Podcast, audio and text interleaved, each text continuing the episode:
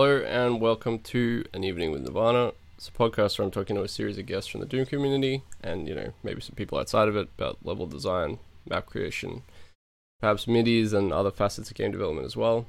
Today on the podcast, we're talking to Ribbiks, who's likely one of the best known mappers in the community and certainly one of the best known challenge and slaughter mappers around. He's got Cacowards spilling out of his pockets at this point. Uh, He's got wins with such words as Sunlust with Dannebubinga, Stardate 20X6 and 20X7, and Swim with the Whales. Recently, he released Jumpwad with Grain of Salt. It's a gem collectathon that uses some insane MBF and DHack trickery to create an atmospheric, monsterless platformer that will somehow run in a number of limit removing ports. But uh, we'll get to that later. So, anyway, how are you doing today, Ribbiks? Good, good. How's it going? Yeah, not too bad. Excited to have you on. Uh, yeah. And, you know, to get to the very prosaic question that I always start out with, and that you've probably answered a number of times before, but uh, hmm. how did you get into Doom originally? All right, so with a boring question, you're going to get a boring answer. Yeah. Uh, I think it's pretty much like any kid in the 90s who's into video games, you're going to come into contact with Doom at one point or another, right? Uh-huh. Uh, it was basically installed on the family computer for as early as I was allowed to touch the family computer. Uh, I know my dad was big into video games also. I used to watch him play uh, like Marathon and things like that as a kid. Oh, yeah. Uh, so I was exposed to the game quite early, uh, way before I was actually capable of playing it properly. Uh, I think we've talked previously about how instead of being able to play the game, we'd usually just blast through with cheats and yeah. you know, go to Doom 2 map 30 and see how high up you can get the kill percentage and uh, so nonsense like that. Yeah, yeah. Um, see that, that, that's that's basically it. And then uh, it was sort of floating around ambiently as one of the games I played for a while. Um, and I got uh, pretty big into the the level editing side of it pretty quickly, uh, drawing out uh-huh. paper maps and things like that before I was actually able to play the game properly. Um, and then eventually, once I got hands on a level editor, it was a I guess Hellmaker sometime in the late '90s. Uh, it's when things sort of went from there. But yeah, nothing nothing too unusual in terms of an origin story. It's just kid in the '90s likes video games, plays Doom. Yeah. Uh, did I mean I know you played a lot of Halo. We've talked about Halo before the two of us. Mm-hmm. Uh, did you play Marathon at all? Because that was also a Bungie game. Yeah, yeah. So my my family had Mac computers because they were weird like that. Yeah. So the, the game selection was uh, limited to a few decent games, uh, Marathon included, but I mostly played through like those 1001 CD-ROM shovelware kind of things. Um, yeah, I did play Marathon also, but again, it was at a time where my competency was uh, minimal. Mm-hmm. It was I, I, did revisit those uh, sometime later, probably in the early 2000s, and did give them a playthrough properly as Marathon One and Two and Infinity. They're all pretty interesting games. Very uh, design philosophy very different from Doom, uh, uh-huh. but still pretty interesting in terms of uh, sort of narrative elements that are in it. Well, I think Marathon got like slept on a little bit compared to Doom in terms of FPS because it actually, I feel like it did 3D like a little bit better from memory and uh, definitely yeah, had some had, interesting well, aspects. So one of the main reasons for that is that it was a, a Mac exclusive, right? And yeah. So that was obviously going to limit its audience, but yeah, it did have some rudimentary room over room kind of uh, uh-huh. systems to it. I think it was. I don't fully understand how the engine works, but I think it was faked in some way where you had kind of like planes that you could operate on, and they could go like above or below each other in certain points. Uh, don't quote me on that, but yeah, I think the engine did have some 3D capabilities to it that were above what Doom could do in that regard. Yeah, I do. I think I remember that being the case. Also, Halo was originally going to be for Mac because Bungie was like basically a Mac developer. I think at that point. Yeah, that makes sense. I think and it was also they're all part of the same like. oh, sorry, you go. They said they're also apparently all part of the same like universe, right? Like the story of the games is somehow the same. Uh, yeah, it's tough to say whether that's like a canon thing or whether they, because uh, they're a company that likes to put in like Easter eggs and stuff with like varying mm-hmm. amounts of like, I don't know, like they're they're not all canonized, I guess, but they do sort of like have the marathon symbol around in Halo and have little Easter eggs about it. Yeah, that makes sense. But I think Halo was also going to be. It was an RTS originally for the Mac, and then and then it became a third-person shooter, and then it eventually became an FPS for Xbox. So quite a journey. Well, they're probably happy with where they ended up, though, right? Uh, yeah, probably. uh, so a bit of a weird question, but uh, listening to the Doom radio interview in uh, when was that? 2013, 2011? Must I think been. it was after I released 20X6, but before swim with the whales, so uh, late 2013, I guess, or two.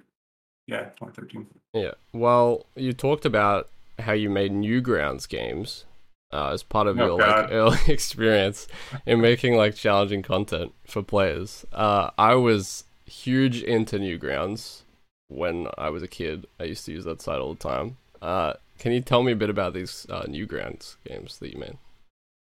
Well, the majority of them were things uh, that never actually got posted or released anywhere.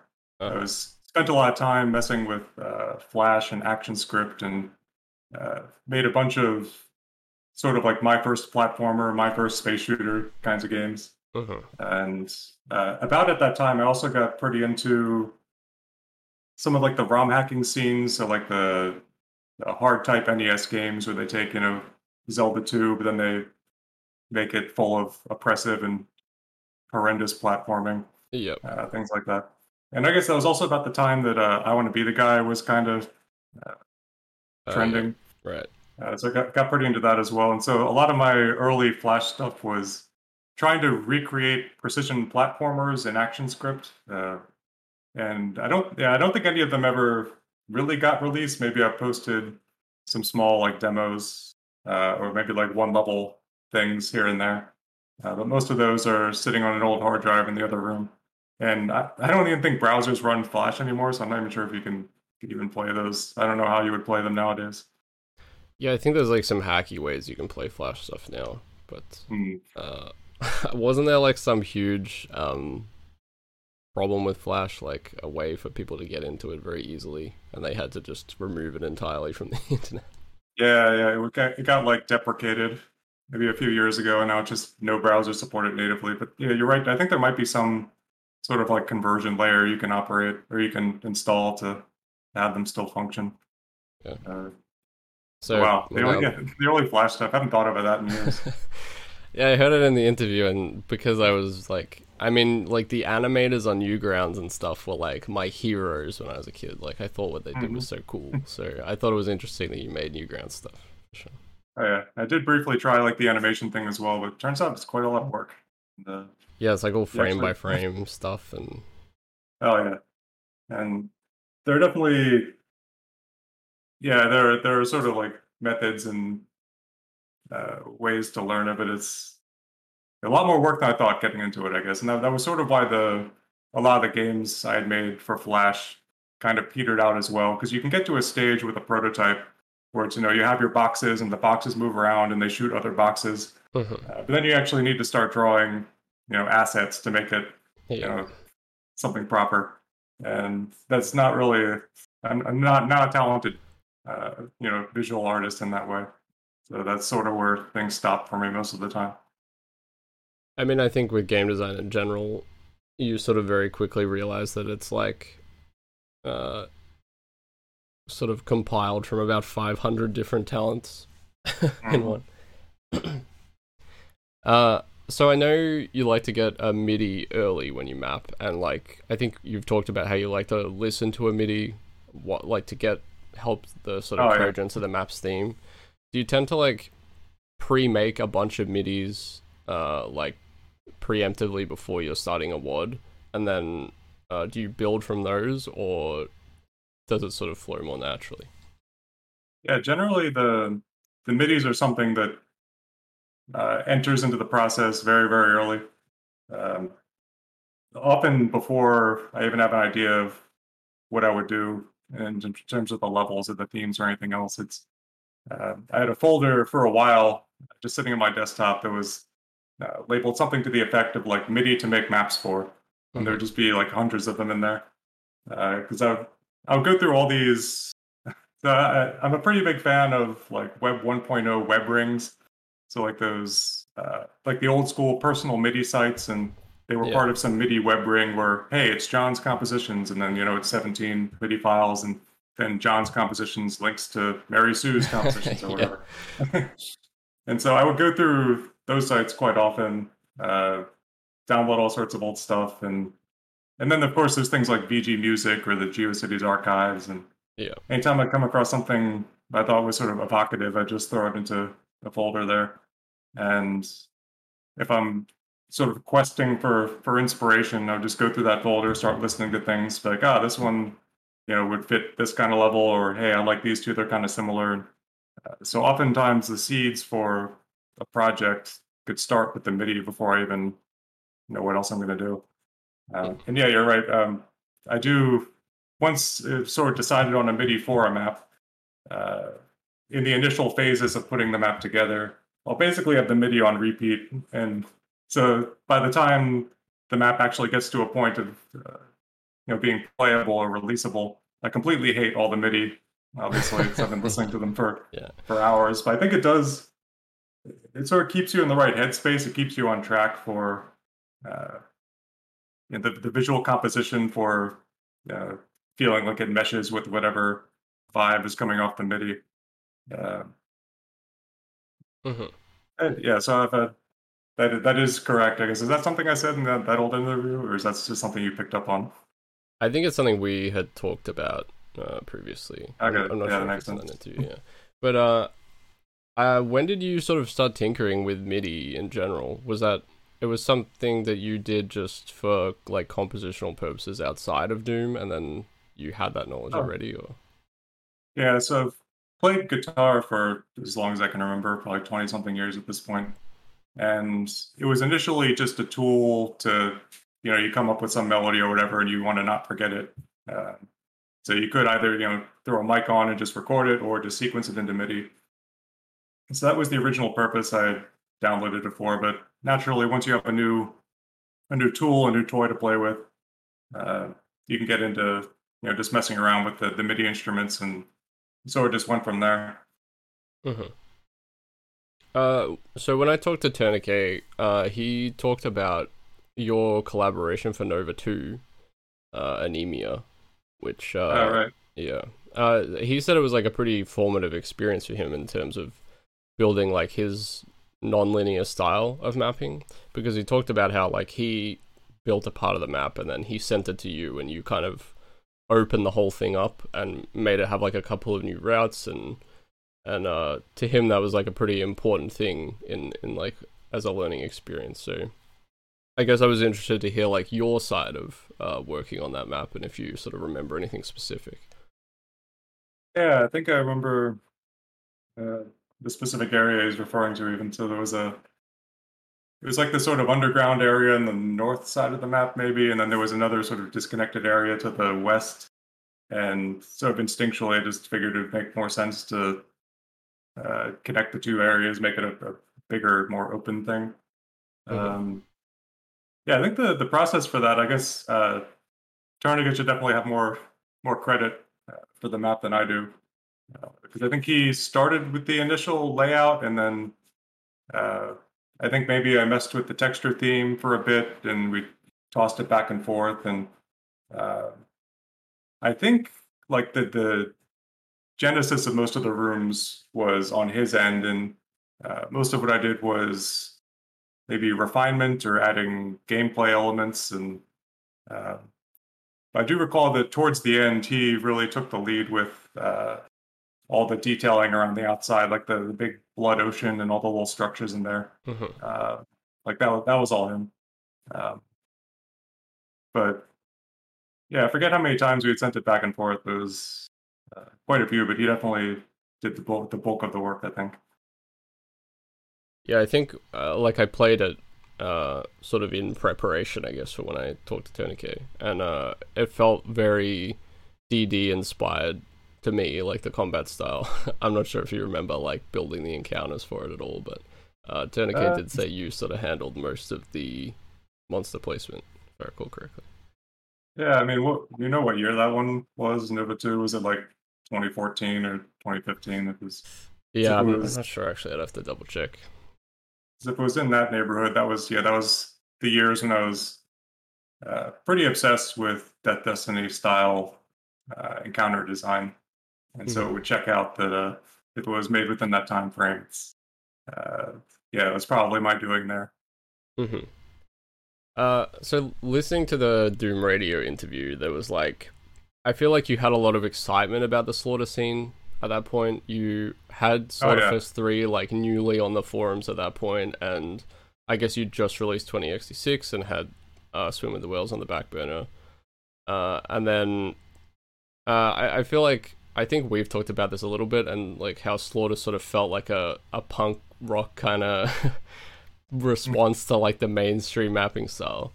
Um, I was wondering, like, now that Slaughter is like so much more mainstream and not so much a response to anything, do you personally find it like generally less interesting to map for? Uh, not necessarily less interesting, but I think uh, maybe there's less quote unquote urgency. Sure. Like, uh, it doesn't feel like you're making something for a particular reason as as much, I guess. Mm-hmm. Or uh, yeah, so I guess to maybe elaborate on the on the point. So when I, I first became aware of the sort of slaughter scene and got involved in it was I guess just a bit after Slaughterfest 2011. And I mean, for all that sets flaws, it is quite wacky. Uh, you have, yeah. you know, Time of Death, you have GGG Mork, you have Grain of Salts, like weird, cramped, uh, copy paste maps. Uh, it almost felt like a bit of a uh, it's a, an abuse of the term, but it's almost like a little uh, outsider art scene, like a Dada movement for Doom. For Doom. yeah, yeah. Uh, yeah, I said, it's an uh, abuse of the term, but it's something analogous to that. And so it did seem like a. It was also around the time. It well, it was prior to, as you said, uh, Slaughter Map sort of winning quote unquote mainstream acceptance on the forums and maybe mm-hmm. elsewhere where it was something where the genre did get shat on more than it got praise, and so it did. You did have a little bit of like an underdog kind of vibe to it, where there was a scene of cool people making weird stuff, and they're all really enthusiastic about it. And so when you're contributing maps to that, it does feel, uh, yeah, I guess the punkish is maybe maybe an appropriate word. Um, yeah. And yeah, so like Slaughterfest 2012 development is probably my most vivid memory of that. Like the the thread for that was quite active, where you know someone posts a map and then you'll get uh, three people posting demos or whatever and giving you detailed notes and uh, like I think for my map 30 in that project, I posted maybe like eight versions of it. Uh, and with each version, I would get, you know, pages of notes from Jario or someone else about things that could be improved or fixed or whatever. And so it felt like a like a, a bustling little scene, I guess. Yeah. Uh, so it definitely adds to the the enthusiasm for making maps in that style for for those types of people. Mm-hmm. Well, I think Slaughterfest 2012, because 2011 is like it's a bit more burgeoning. Like it's definitely a lot more rough around the edges than 2012. But 2012 mm-hmm. these days obviously still looks a little bit rough around the edges in places, but uh, to me that's kind of the uh, like I don't want to say the epitome, but it encapsulates like what I picture that looser slaughter of the time and like well, the people um, like Todd and, and stuff. In some ways, it's almost yeah. In some ways, it's almost the opposite. Where uh, Slaughterfest 2012 is almost like the convergence of multiple slaughter styles, uh, sort of coalescing around uh, the sort of set piece sequence of gauntlets style yeah, uh, which dominates through 2012. But in 2011, it was you could call it burgeoning, but I would say it's a bit more. I guess there's a bit more variety. You had more open maps and more uh, gimmick maps, and right. Uh, yeah. Uh, also, yeah, a, a, lot of that is attributable to sort of uh, padding the map count, where they wanted to get to 32. So there are some maps in Slaughterfest 2011 that are quite scrappy, and uh, yeah, and well, and then you get to 2012 and it's 35 maps, I think, with that because it ends with that amazing time of death map. It's like one of my favorite oh, yeah. slaughter maps. Yeah, yeah, KSP is like all time top five slaughter map easily. It's, you could be you so could be put off by the the first sequence of rocketing imps for 40 minutes or whatever. that- Well, funnily enough, uh, I was put off the first time I played it, but then, well, I mean, I loved the rest of the map, but yeah, that that pit at the big beginning I didn't enjoy. But then when I replayed it, that that part of the beginning is actually, it's actually quite a good build up to the rest of the map. I don't know. I maybe I just enjoy like that kind of weird, repetitive kind of gameplay a bit more these days. But um, but I actually quite Yeah. liked it when I replayed it.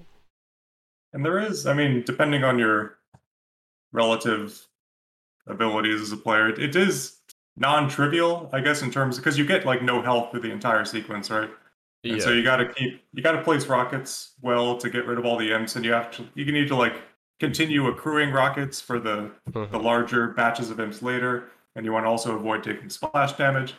And it's it's sort of a a perfect example of some of the the time of death slaughter ethos, where it's not it's not so much to have a skill, but it's the ability to execute it consistently, uh, which I guess is in line with his uh, you know the demo centric nature of how he thinks about Mhm. Uh, playing and mapping. Uh, but yeah, so in addition to that, like yeah, obviously the rest of the map is probably more interesting to most people. But I do actually really like the opening imp sequence, uh, and also the fact that the the MIDI for the map is the intermission MIDI, which is like five seconds long. So you have this you have this like experimental metal Yeah. five second loop uh, playing repeatedly for like a 50 minute map or however long it is. It's a very Todd thing to do, really. Yeah, it's great. Uh, I mean, you talk about demo centric, and I think back then as well, with 2012 and 2011 and all that, I think the forums in general were a bit more like demo centric. Like when there were slaughter things coming out, it would be like the thread would be like littered with FDAs from from people would play the stuff and just throw a demo up kind of thing, and and I think that maybe helped growing the scene a little bit. The fact that people were actually playing things Yeah. with such immediacy and then and then commenting on them. Well, I think that still happens now, but just the the medium has sort of changed because you go through wads and mods now, and someone posts a map set. There are people who frequently post like YouTube playthroughs or Mhm, they'll yeah. do things on on Twitch or otherwise, and so I think it's a. I think that the the energy is still there. Um, it's just that the the medium has changed from from demos to to commentary videos. Uh, whether or not the magnitude of uh, those videos you know corresponds to the amount of demos you might have gotten back then, I don't know, but um, I'd be hesitant to say that that's gone away. Yeah, no, you're, I think you're probably right about that. Uh, so I want to talk about what's probably like your best known work. I'm talking, of course, about Buscemi.wad. Uh, Steve Buscemi. yeah, why did you make Buscemi.wad? Uh, when, when did I make that? Was like 2012? I, th- I think Uh, so. I think I have a, a pretty low filter for uh, what I'll post or what I'll release, or uh, and I, I don't know. I wasn't I wasn't prepared to talk about Buscemi I, didn't think you would be, to be fair. I thought it would be a, Uh, a good. Uh, Because I think one out of I the- think the map itself is just like a it's a couple square rooms and then you hit a switch and then it's like five thousand hill knights flood the room, right? I think so. I think uh yeah, if, if I were to post something like that now, it would probably just be viewed as a shit post, right? It wouldn't even be I think they would because it's you. They'd probably think you were making some kind of statement. I think. Oh no, that, that's even worse. Uh, I don't know, but I think it's not so far out of line with uh, back when I was just making kind of silly uh, single maps back then. So like, I also had one that was called like Testellations.wad, and yeah, it's, yeah. it's just an it's just an open room with some dumb shapes, and you go through some dumb looking tunnels to more dumb rooms, and you fight some dumbly placed enemies, and then there's like a silly poyo poyo MIDI in the background. But I don't know. So I think it's sort of just in line with that, where uh, in that phase of when I was coming back to, to Doom and mapping in the early 2010s, there was it's just the it's fun to open the editor and draw shapes and just have a good time, I guess. And uh, I mean, it's I I I feel like this is a much uh, more like intellectual answer that I was expecting about Buscemi.wad, to be honest. So you know, But that was I'm just sort of uh, stalling, I guess, because I don't have a real answer to explain it. Other, other, other than a big fan of Steve Buscemi as an actor, and for he's a some reason actor. he has like he's got he's got a very peculiar look to him. Uh, some of his headshots and Yeah. Well, uh, he, he carries Reservoir Dogs, him and Harvey Keitel, so you know. and uh, uh, I don't have a good answer for why that exists, and But other than that, play it was. I, I clearly thought it was it was funny, uh, and it exists because it was fun to make, and maybe it doesn't need another reason. I think that's totally fair. But uh, I mean, the same year you came out with some lesser known words. Uh, uh, yeah, so maybe it was. Yeah, it must have been around that time because Stardate 20X6 and Swim with the Whales, they came out the same year, I think, as Buscemi.wad, the. Titan. Uh, so both of these words, uh, they use uh, really strong, unique palettes, and like the palette here sort of drives the aesthetic, which is common with your stuff. Uh, is a new palette along with sort of midis as you talked about? Is that often the impetus for creating a WOD, or is that something that comes like you know slightly into the process? Well, uh, despite being one of the most uh, notable features of this set, I don't think it was really the primary, you know, essential creative element of it. Really, I think the palette modifications were because around that time I was like in 2012 and earlier, I was still using XWE for you know adding Oof. textures and and whatnot. And I think it's sometime in late 2012, I eventually discovered Slade, and I was just po- poking around iWads and uh, just noticed that the palette was something that you could edit, and just, just started experimenting with it, just messing with uh, different color ranges. I mean, obviously the there are wads that change the palette that predate this by you know a long time, but it was a new thing to me. Yeah, Um, and so it was, it was just something to poke and prod at. And so, yeah, I just, it was sort of just on a whim. I, I changed one of the uh, ranges. I guess it was blue in 20X. No, in 20X6, I changed the green, right? yes, you changed it to blue. Uh, the blue range changes in 20X7, I think, right? Right, right.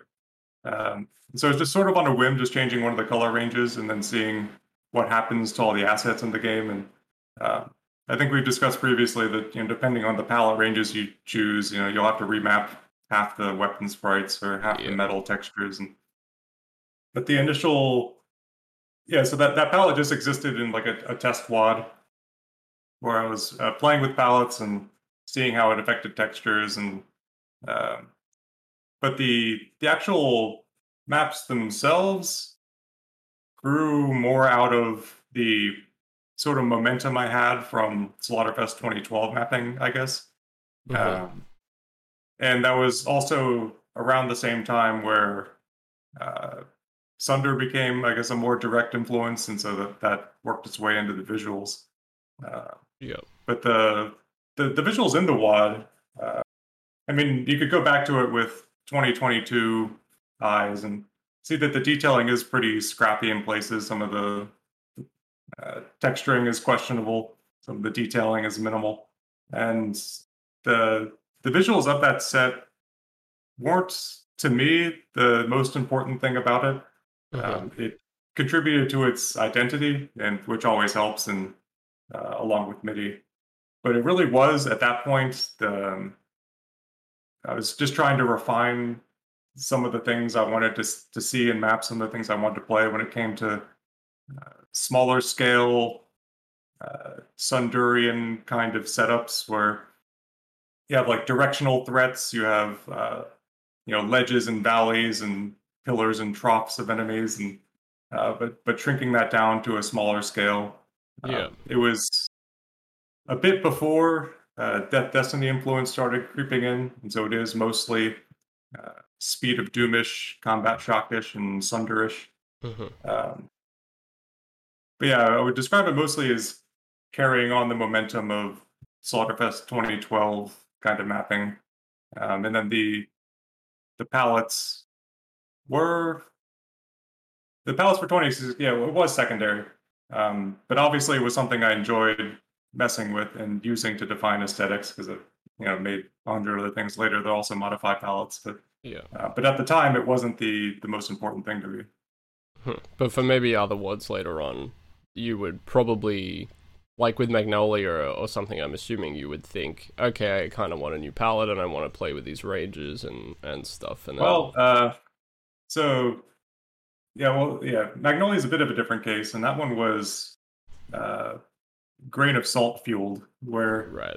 uh, she, she's got uh, endless projects, and well, maybe some of those will be released someday. But uh, she also has like she makes just hundreds of palettes, and she'll change, you know, the the blue range to this, the green range to that, and then she'll just load up a bunch of wads and see what they look like. And uh, one of the the test wads she would use for uh, experimenting with or for seeing how palettes looked was Sunlust because you could, you know, you could idclev to you know a bunch of different maps in Sunlust. You know, there's going to be the blue map, the red map, the yellow map. So Yeah, yeah. so if you have a palette that changes, uh, you know, the reds to something else, you can see what they look like in game in a situation where there's lots of uh, lighting. Mhm. Uh, and, and so the, I think it was so the the teal range for Magnolia was part of a grain of salt created palette for no particular purpose. She was just messing with palettes, and uh, she had sent me some screenshots of Sunlust Map 27 using the the teal palette. Oh, yeah. And there was something about how all of those green bricks and all the various green textures just adopted this sort of like frozen, uh, kind of desolate look to them, which was really attractive. Uh, and so that was sort of the the seeds for for using that palette to Mhm. to use uh, Magnolia. Oh yeah, I actually, I actually, when I was making the palette for Fractured Worlds, I went to map 27 of Sunlust to see how it would look because I was like, "What's a really green map?" And that was the first one I thought of. That the Magnolia palette is so good though. Like it's so well put together the way those ranges uh, function together. And I mean, anyone who's worked with palettes knows it's like very difficult to to change that many ranges and not completely screw everything up. So yeah, it is impressive. To me, the most interesting thing about the palette isn't the uh, teals or whatever the other color is, the purplish. Uh-huh. That's the um the consolidation of the desaturated reds and flesh tones. Yes. So I think uh in the stock palette, the desat reds are like uh, 32 indices, and I think in Magnolia they're collapsed down to 16. Uh-huh. And I think I like subsampled the range and then figured out which colors were used the most in sprites or something, and then uh, remapped like the stock enemies just to that range uh, selectively, and then yeah, so it was, it was a bit of uh, like hackery of messing with different different parts of it, but uh, yeah, I think Yeah. it ended up turning out pretty well. I think. Yeah, I mean that's definitely the tricky part of the palette. I think those ranges because they're on everything. they're on so many things. Yeah, yeah. the yeah, I guess the, there's like the the the triage list of if you want to modify colors, are greens and blues at the safest, and obviously you got that cute little purple range down in the corner. Mhm, Yeah. Uh, reds and reds and browns are modify at your own risk, and God help you if you try to mess with the yellows. Yeah, the yellows are weird. Uh, I mean, it's. I think the problem is it starts with that white indice, and then I don't know. It's a it's a a difficult range to work with, but uh, I guess moving on to a bit of a different topic outside of palettes, but uh, with Stardate 20X6 and and a lot of your latest stuff, like Sunlust and Magnolia, uh, they still get described as slaughter wads which uh, you know that word is obviously thrown around a lot. Yeah, that's And, fine. Uh, I think the community's concept of slaughter has ever, uh, like, is sort of ever changing.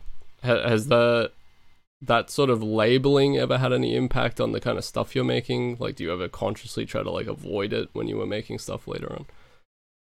Uh, I think I might have been more sensitive to it back then, way more so than I am now.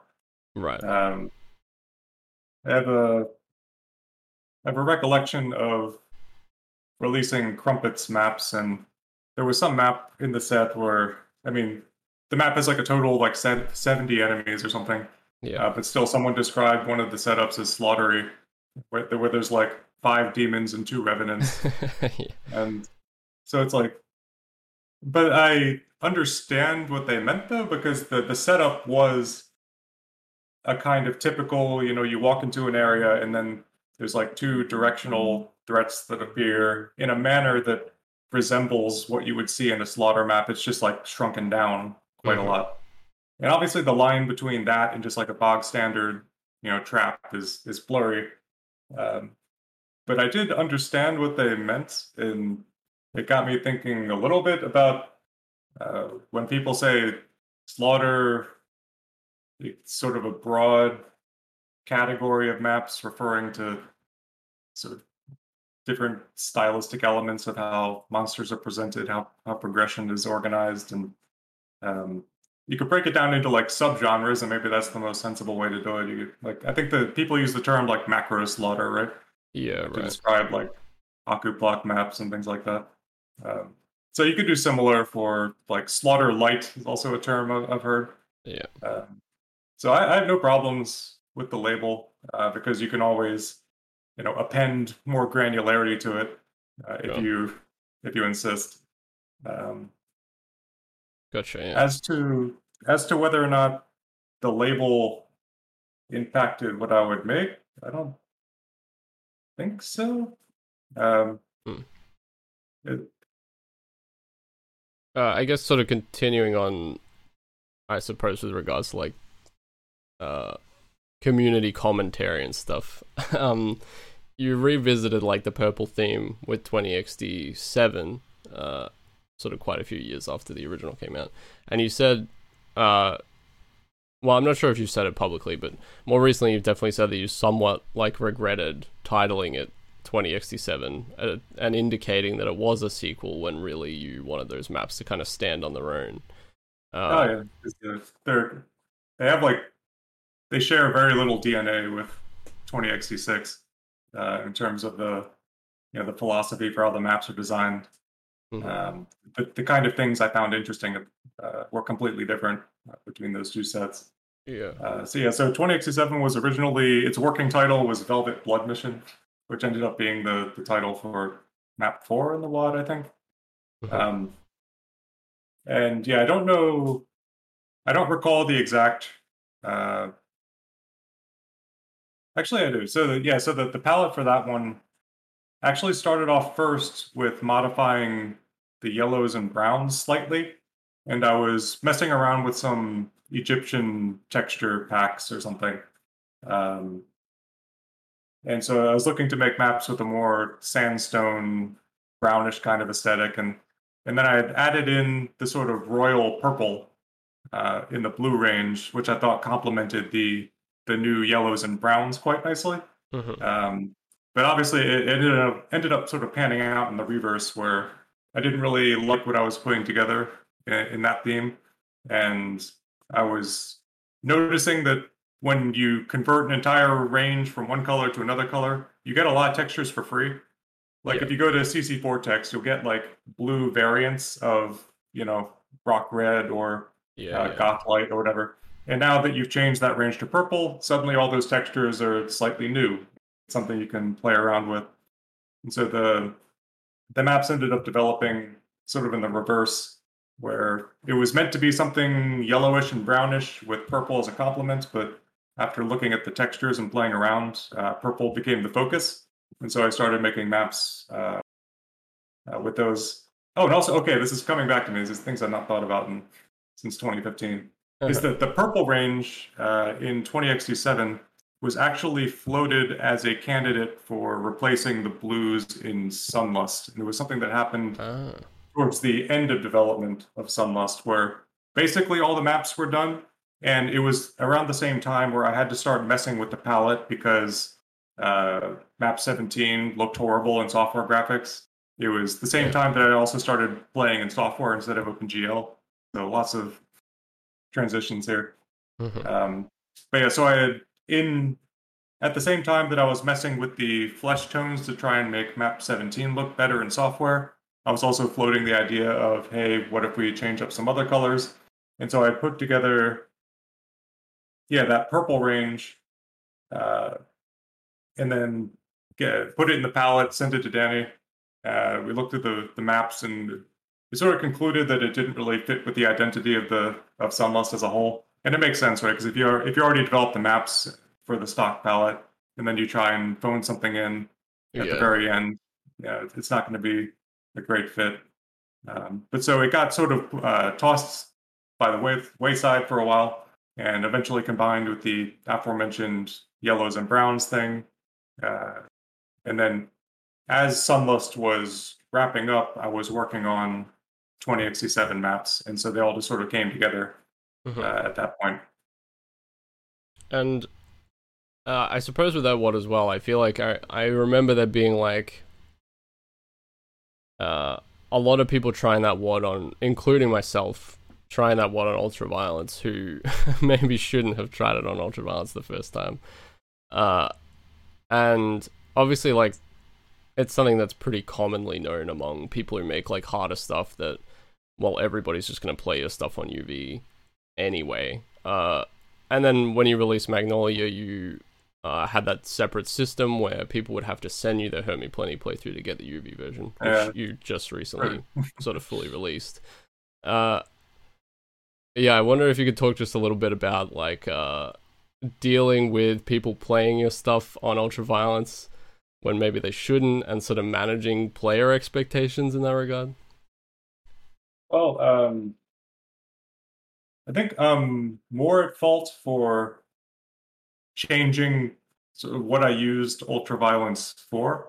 Uh-huh. Um, so, in in putting together pretty tight encounters, uh, I, I typically balance them until you know I find them in, enjoyable to go through casually or otherwise but there's still you know you you see the geometry of the space and uh, possibilities will jump into your mind of uh, wouldn't it be uh, interesting if instead you know you couldn't use this area because there's arch-viles there instead and and you know so you'll experiment with some harder variations of the fight.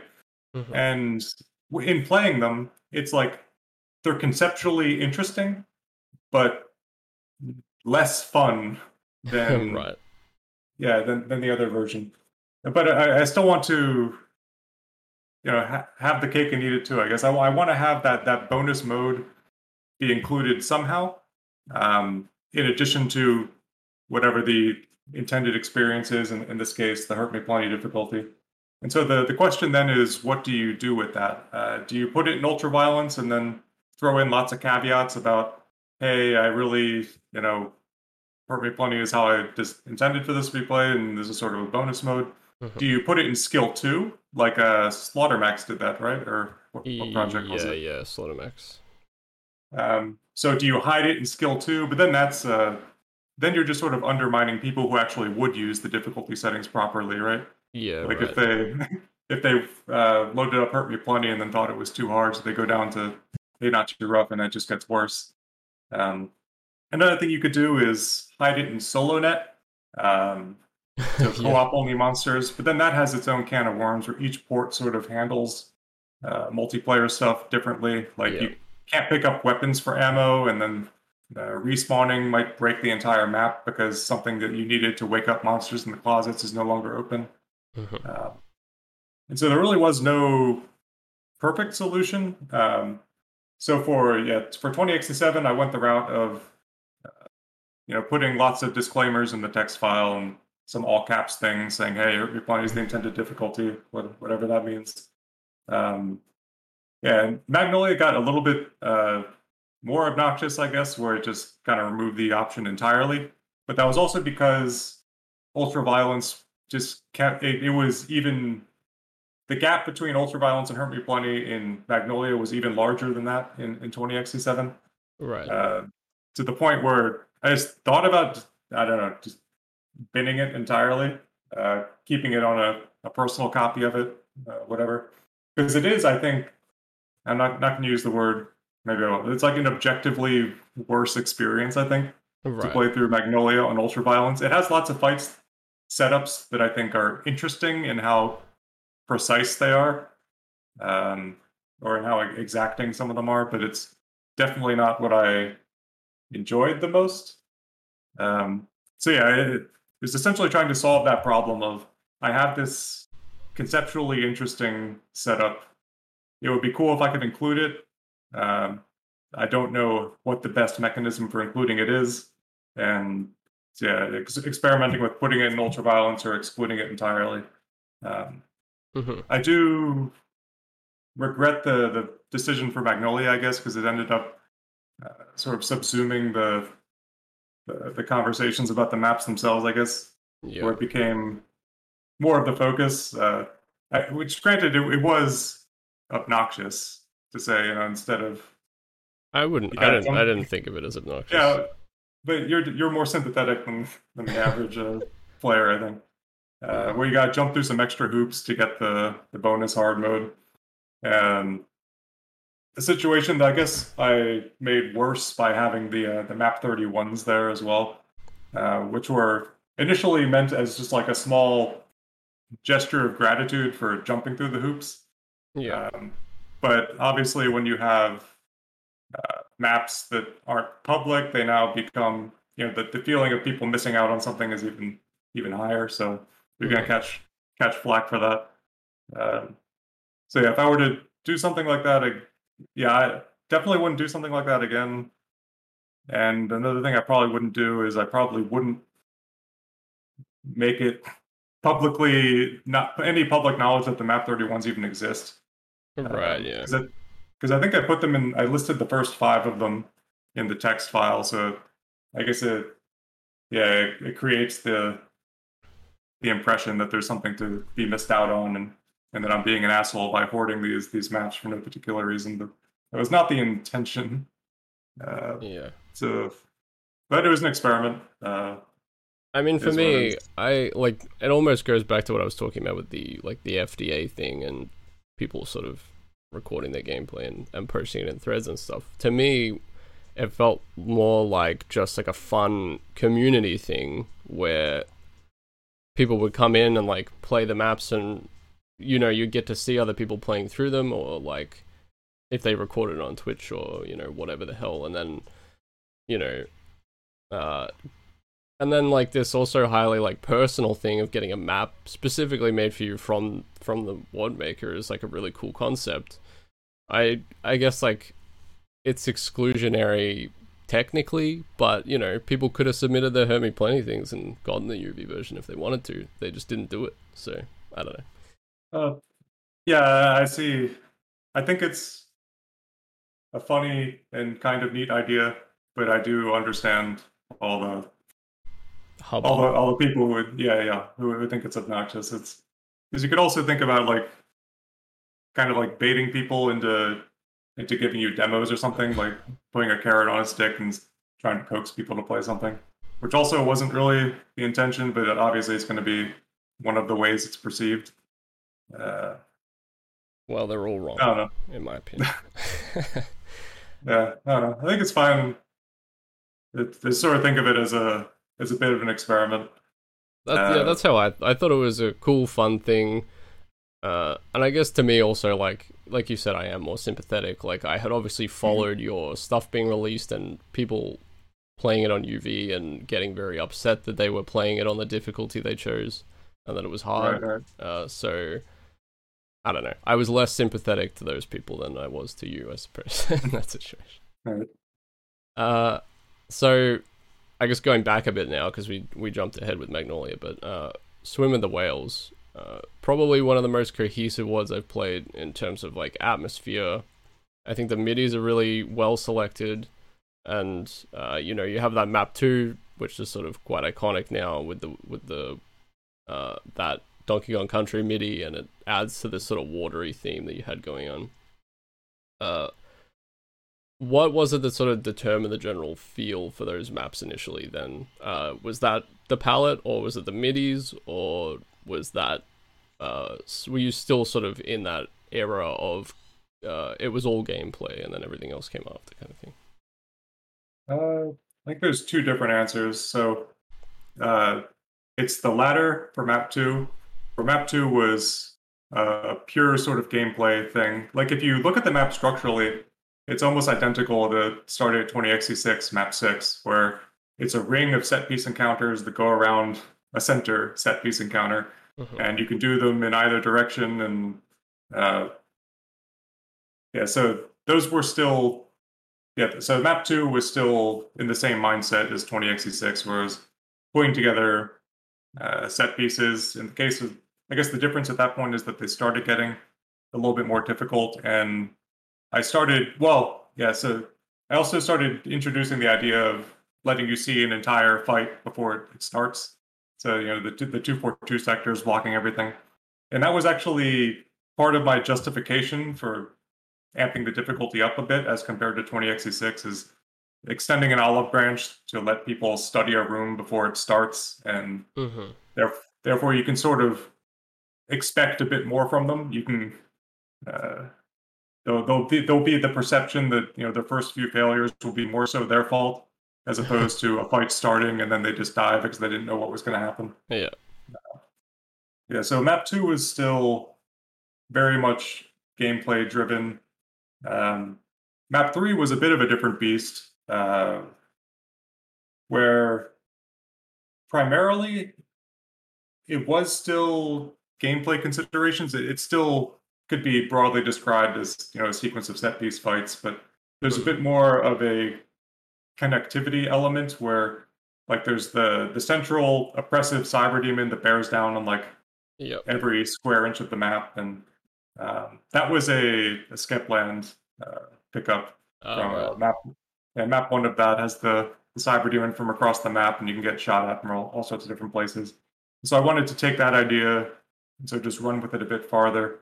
And so I designed all the opening areas to be generally connected such that the, the cyber demon could shoot you from a bunch of different angles.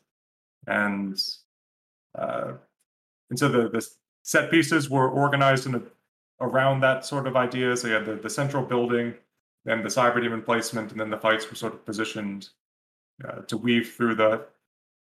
And I guess in terms of atmosphere, that was sort of up in the air for a while. I'm not sure how long it took for the the whole look of the set to come together. I know uh, it had like a brighter sky for a while before settling on the whole, uh, you know, black backdrop that's become uh, mm. quite I, quintessential to the genre, I guess. I had actually, well, I hadn't wondered about that specifically, but when you look at the map in the editor, it's actually quite bright. I think it's like mostly 192. So was that due to that, or or did you do all the brightness levels after picking this guy? I know it's also uh, part of it. It's also uh, the UAC Ultra problem, where your texture set that you're using, all the textures are so dark, right, and so right. going below like 192, 160, everything turns into gray or black. Sure. Uh, and so part of that was that, and and yeah, so I was un. The sky wasn't chosen until like the, the final hour uh, I was experimenting with some of those blue ones from CC4 or, or some other things, and mm-hmm. nothing was looking quite right. Uh, but the good old Black Void is, is there to save us. Yep. I, I think we've talked a lot about how you can basically make any map look twice as good by just putting like a black sky or like putting it in a void. Yeah, I mean, so. it could be bordering on cliche at this point, but if there's one thing the Doom engine does really good. It's fading to darkness, especially software graphics, where yeah, uh, I don't know. You could just make such beautiful compositions, and if you want negative space, it's really easy to have have regions fade off into black on the side, and so you have sort of structural elements that compose the scene, and then you can clearly define. You can clearly you, know, you can take away all the all the visual elements that you don't want distracting from the central structures. And if you have like a Fullbright map, uh, you, you're you know you're always going to have that backdrop of like mountains in the background, or mm-hmm. uh, there's always going to be something visually there. But when when you have the black or, or something comparable, it's like a simplification of the visual scene, uh, and it allows you to make the elements that are there, you know, stand out more, make them more striking. Uh, yeah, I mean, I think it it helps also like elevating the contrast that that the engine's really good at in terms of lighting. So, and also like if you're using brighter palettes and stuff, it helps to have that backdrop to contrast those colors against it, so that you know mm-hmm. they pop more and etc. Uh, yeah. With swim, it's really interesting to hear actually that that central cyber demon was such an important part of Swim with the Whales because I mean, obviously, if you look at that map, you can tell that you must have planned that cyber demon early and then built around it because mm-hmm. of the way he can sort of see everything. But yeah, I think I think it is interesting for like sort of newer mappers maybe to think about, uh, like try thinking about combat earlier because I think generally like people tend to when they're starting out they'll build their map and then they'll do combat like at the end. But like it's interesting to hear swim of the whales 3 is almost like structured around the sight lines of one monster kind of thing. Oh yeah at least for that portion of the map. There's all there is the the other stuff on the opposite side that just sort of you know sequence of set pieces that are more or less isolated. Yeah sure. Um, yeah that was definitely the defining element of that that first rocky area, though. Mm-hmm. Uh, I think like the opener for Swim of the Whales, that first map that's sort of no no uh, no monsters in it. It's just sort of setting the scene. Uh, do you think? Uh, like I think that was a bit confusing to people early on. Like people hadn't seen it quite as much. It's become a bit more of like a common trope, likely because of like a lot of your words. Uh, do you think sometimes like deliberately slowing the player down in a game that's like fundamentally built around speed helps like the ebb and flow of a word. Uh, slowing the player down. Or like having these moments of like quiet and stuff, like uh, these bookend maps that sort of help the yeah, I guess I like, could have a bit more of an. I could, I could describe how I was thinking about those maps. I mean, it's comparable to like you know, you throw on an album and there's going to be that 30 second track in the beginning that's like ambient noises that builds up to however the first track of the album starts, right? Mm-hmm. And so I was kind of thinking about it the same way, where um, something like Swim with the Whales Map One or Crumpets Map One, or I'm not sure if, if I've done it other times, but it, it lets you sort of soak in the theme of what things are going to look like before actually engaging you and asking you to do things. Mm-hmm. Um, which, yeah, it's not it's not like a, a gameplay contribution to the set, but it it could be, you know, that that thirty second preamble of just getting you in the right headspace for, you know, here's what you can expect from the next two things, and uh, a preview of the aesthetic and what the overall music atmosphere is going to be like. So it's more of a like a map set structural thing I guess, which I just think I like. I like the concept of having the introduction and and there's also yeah the yeah, so the, you could bookend the other end where you have the the little maps at the end, the credits maps, or the thanks for playing maps, or the the please don't go into underhalls map. Eh, yeah, that's usually my yeah. reason. yeah, so that's usually the reason. Although people have done some pretty cool things with that, where I think like the the Doomer boards projects, they usually have like elaborate cre- credits maps that are yeah, pretty fun to explore, like just well, right? Run, right? The Punch Out one, and uh, is that Vanguard? Oh yeah, the Vanguard, yeah, the Punch Out. That, that's great, yeah. Yeah. Uh, so moving on to Sunlust, uh, Danne said uh, when I spoke to him that Sunlust was sort of basically born from like a Demon of the Well post saying that the two of you should work together, uh, and you ended up sort of DMing him on Doomworld, quoting that post. Uh, he apparently had like looked through his DMs and found this stuff. Uh, what are your memories of like the beginnings of Sunlust? Uh, that sounds like a, a fun origin story. I'm not sure if it's uh, completely accurate, but if he has the the DMs to prove it, maybe the it receipts, is. Yeah. Yeah. Because my recollection, I mean, granted, this is like a decade ago at this point, right? Yeah. Um, was that I was big fan of the Combat Shock WADs, and I was posting uh, some speed runs of Combat Shock 2 uh, to the forums. And I think some of our initial some of our initial like DMs back and forth might have been uh, related to that, and I think yeah, it, I know it was Danne who first floated the idea of just saying like, well, it was like okay, we can work on something, and then he was like, how about a mega one? And I was like, eh, okay. um, and so that was uh, like March 2013, I guess. And so we went back and forth uh, a couple times over DMs, just spitballing ideas. We might have sent a few small like prototype maps back and forth, just like experimenting with texture themes. Uh, eventually moved to to Skype, and then all the conversations are there. So I think that's where the DM logs might end. Mhm. Um, but if the origin story was apparently a Demon of the Well post, that's that's more funny and interesting than my recollection. So I'm happy to go with that. Well, I think I think that's what Danne said at the time, anyway. Uh, he also said that you guys were originally going to work with Mouldy for it, the guy who made Going Down. For people who don't know, uh, he said that originally Really? he was on board to do something for it, and then I think he ended up not being able to to do it. But maybe you don't recall. This is. I know. Uh, yeah, Danne was a huge fan of Mouldy's The Eye Mm. and uh, that specifically that type of like the sector flesh detailing. You can see lots of Danne's Sunlust maps use the same Yeah, uh, sort of detailing motif. So it wouldn't surprise me if uh, they were communicating back and forth. I don't recall talking to Mouldy directly about it, but again, this is a decade ago, yeah, Um, and I haven't dug through those uh, messages since then.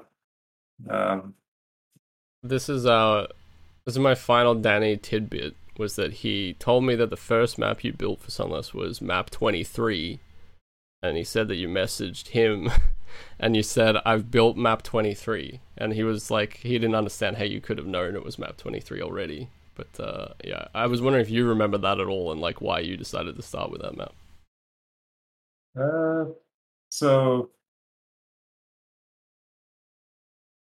so the first maps I made for the project, one of them ended up in summer of '69, the sort of Sunlust rejects. uh-huh. Uh, it was the old map six, and like if you look at that map, it basically looks like Stardate 20X6 but with a different coat of paint. right Um, and then the other one I made, which he might be referring to, or what I might have been referring to as map 23 in that case, was uh, the map called, the, the, the final map it ended up being in the set was called Black Rabbit, which I think is map 22. Um, the first version of that was called White Rabbit, and it was snow themed, very creative. right Um, and it, it was essentially, I think that was made at the same time I was making Swim with the Whales maps, and it has the same sort of, what do you call that shape? Is it like a billet or something where it's like a circle with a little spiky thing? It's got all sorts of those shapes. Um, and it was snow themed and it, it played pretty scrappily. Um, and yeah, so I think that was probably what I had had built into that slot was that this the snow textured swim with the whales kind of thing. right Uh, I wonder if Danne mentioned that. Uh, yeah, one of the few. There was like a going to be a snow episode in the set, but then it got tossed for looking terrible. Well, Um, we we did talk about map 24 because I had played Summer of 69 and map 24 was originally snow themed Oh yeah, for that one, yeah. Gloomy Glacier becoming dying on cue. Um, Yeah. But beyond that, here's, here's I guess funny trivia is Danne had an unreleased snow map and never made it into anything. It was called Cryogenics actually. Oh wow. Um, there you go. it was going to be like I don't know somewhere in the 20s, somewhere around the the snow map I had made, and I still have a copy of that sitting on the on a hard drive somewhere. It was like a big. It was similar to Black Rabbit but larger scale and had some some classic Danne Slaughter stuff in it. Um, Mhm. I think that one got got binned pretty early. Uh, I don't recall exactly why, but I still got the file. Yeah, I know. Um, I think you were for Sunlust. You were making your maps at that point for Hurt Me Plenty, and then doing UV after the fact. Uh, Is that right? I don't think that's right. that's not right. I think um, I think Sunlust. I was still well because uh, so despite the fact that I'm pretty, you know, skill three is the intended experience nowadays. Uh-huh. Back then, up until like 2016, that wasn't really the case. Like, like Yeah. Stardate 20X6, for example, basically doesn't have difficulty settings. I was still on like the I myself was in like the you know the UV or bust kind of mindset. Sure. So 20X6 and was basically yeah UV only, and then there were some minor minor changes on Hurt Me Plenty, and I don't think there was any changes at all on Skill Two. hmm Um, Swim with the Whales might have been a bit more dramatic between the skill settings, but it was still a UV first kind of development. Um, Yeah. And then Hurt Me Plenty was designed as a nerf in, in the standard way. Well, I know that the cyber is a mank. I think on Hurt Me Plenty, so it's quite a big nerf. Oh, that's that, that's criminal. I should I should have kept the Cyber Doom, but just added more health or something. yeah. Um, but I think Sunlust. Uh, I remember after the WAD was released in 2015, it did get some people describing it as something where the difficulty settings, you know, it, it's a WAD for everyone. If you think ultraviolence is too hard, they put just as much effort into Hurt Me Plenty, right, which right. is not which is not really true. Uh-huh. Uh, we we definitely started with ultraviolence as the the de facto experience and, and sort of nerfed it from there. Um, but what I can say is that we did playtest quite a lot, and we each playtested all of the settings on each other's maps. Hmm And if we thought something was was too easy or too hard, we would you know make edits if it was our maps or make suggestions to the other person if it was their maps. So there was uh, a good bit of effort in that regard, but I don't think it was quite to the degree that some people have described the set as. Like Sunlust is better on ultraviolence than it is on Hurt Plenty. That's just a, a sort of simple fact that the the concrete ideas behind the encounters in, in many of the fights exist on ultraviolence, and some of the crucial elements are sort of removed on Hurt Me Plenty. I yeah, think yeah, sure. uh, there's also some weird incidences where uh, certain fights could be slightly harder on Hurt Me Plenty, where Hmm. maybe it's it's less difficult to execute, but what you need to do might be a bit more obscure.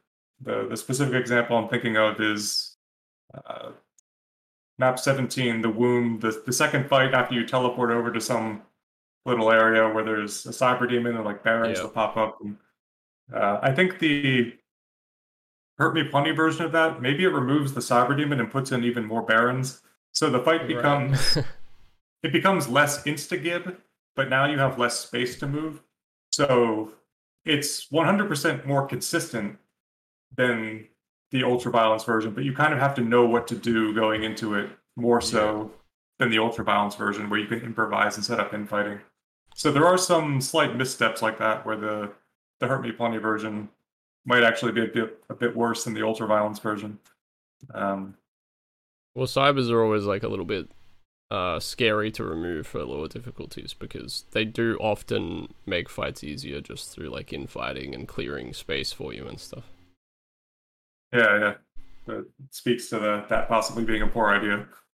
Hmm. That is interesting though because I I mean I was going to ask like uh that is certainly the perception of Sunlust. I think that you know if uh if this was a Nirvana album, you know, Sunlust is your Nevermind, right? It's like the more it always feels like the more accessible kind of uh like Ribbiks and Danne WAD, really. But uh it is interesting to hear that like that wasn't necessarily your goal going into it.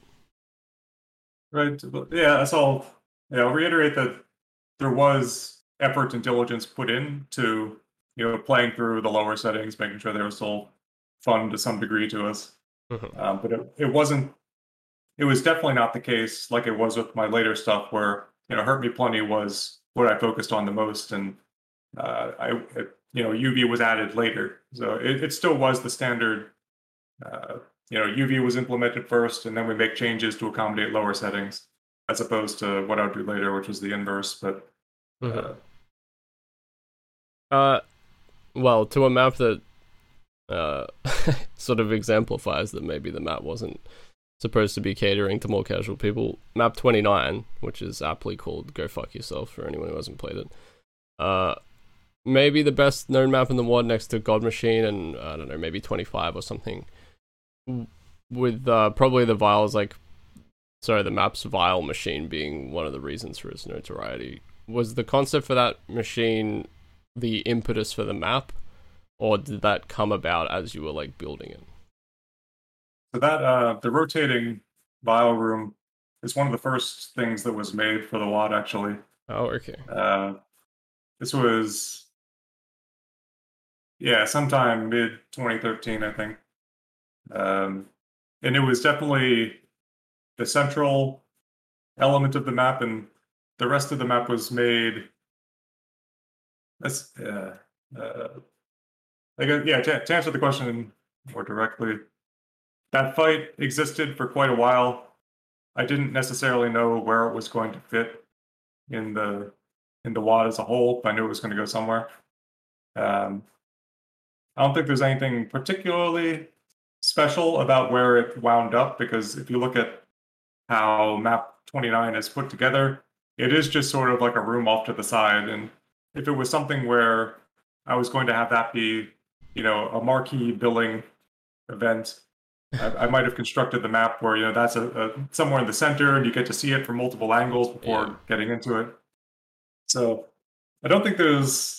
It, it's not super special. It's just a room that is pretty cool, and apparently, well, lots of other people think it's pretty cool as well. Well, it's interesting that you many. built it uh, like fairly early in the process. Do you think that helped with the tone of the WAD? Like, were you building those kinds of set pieces like as separate little entities, and then helping that kind of uh, with building the maps?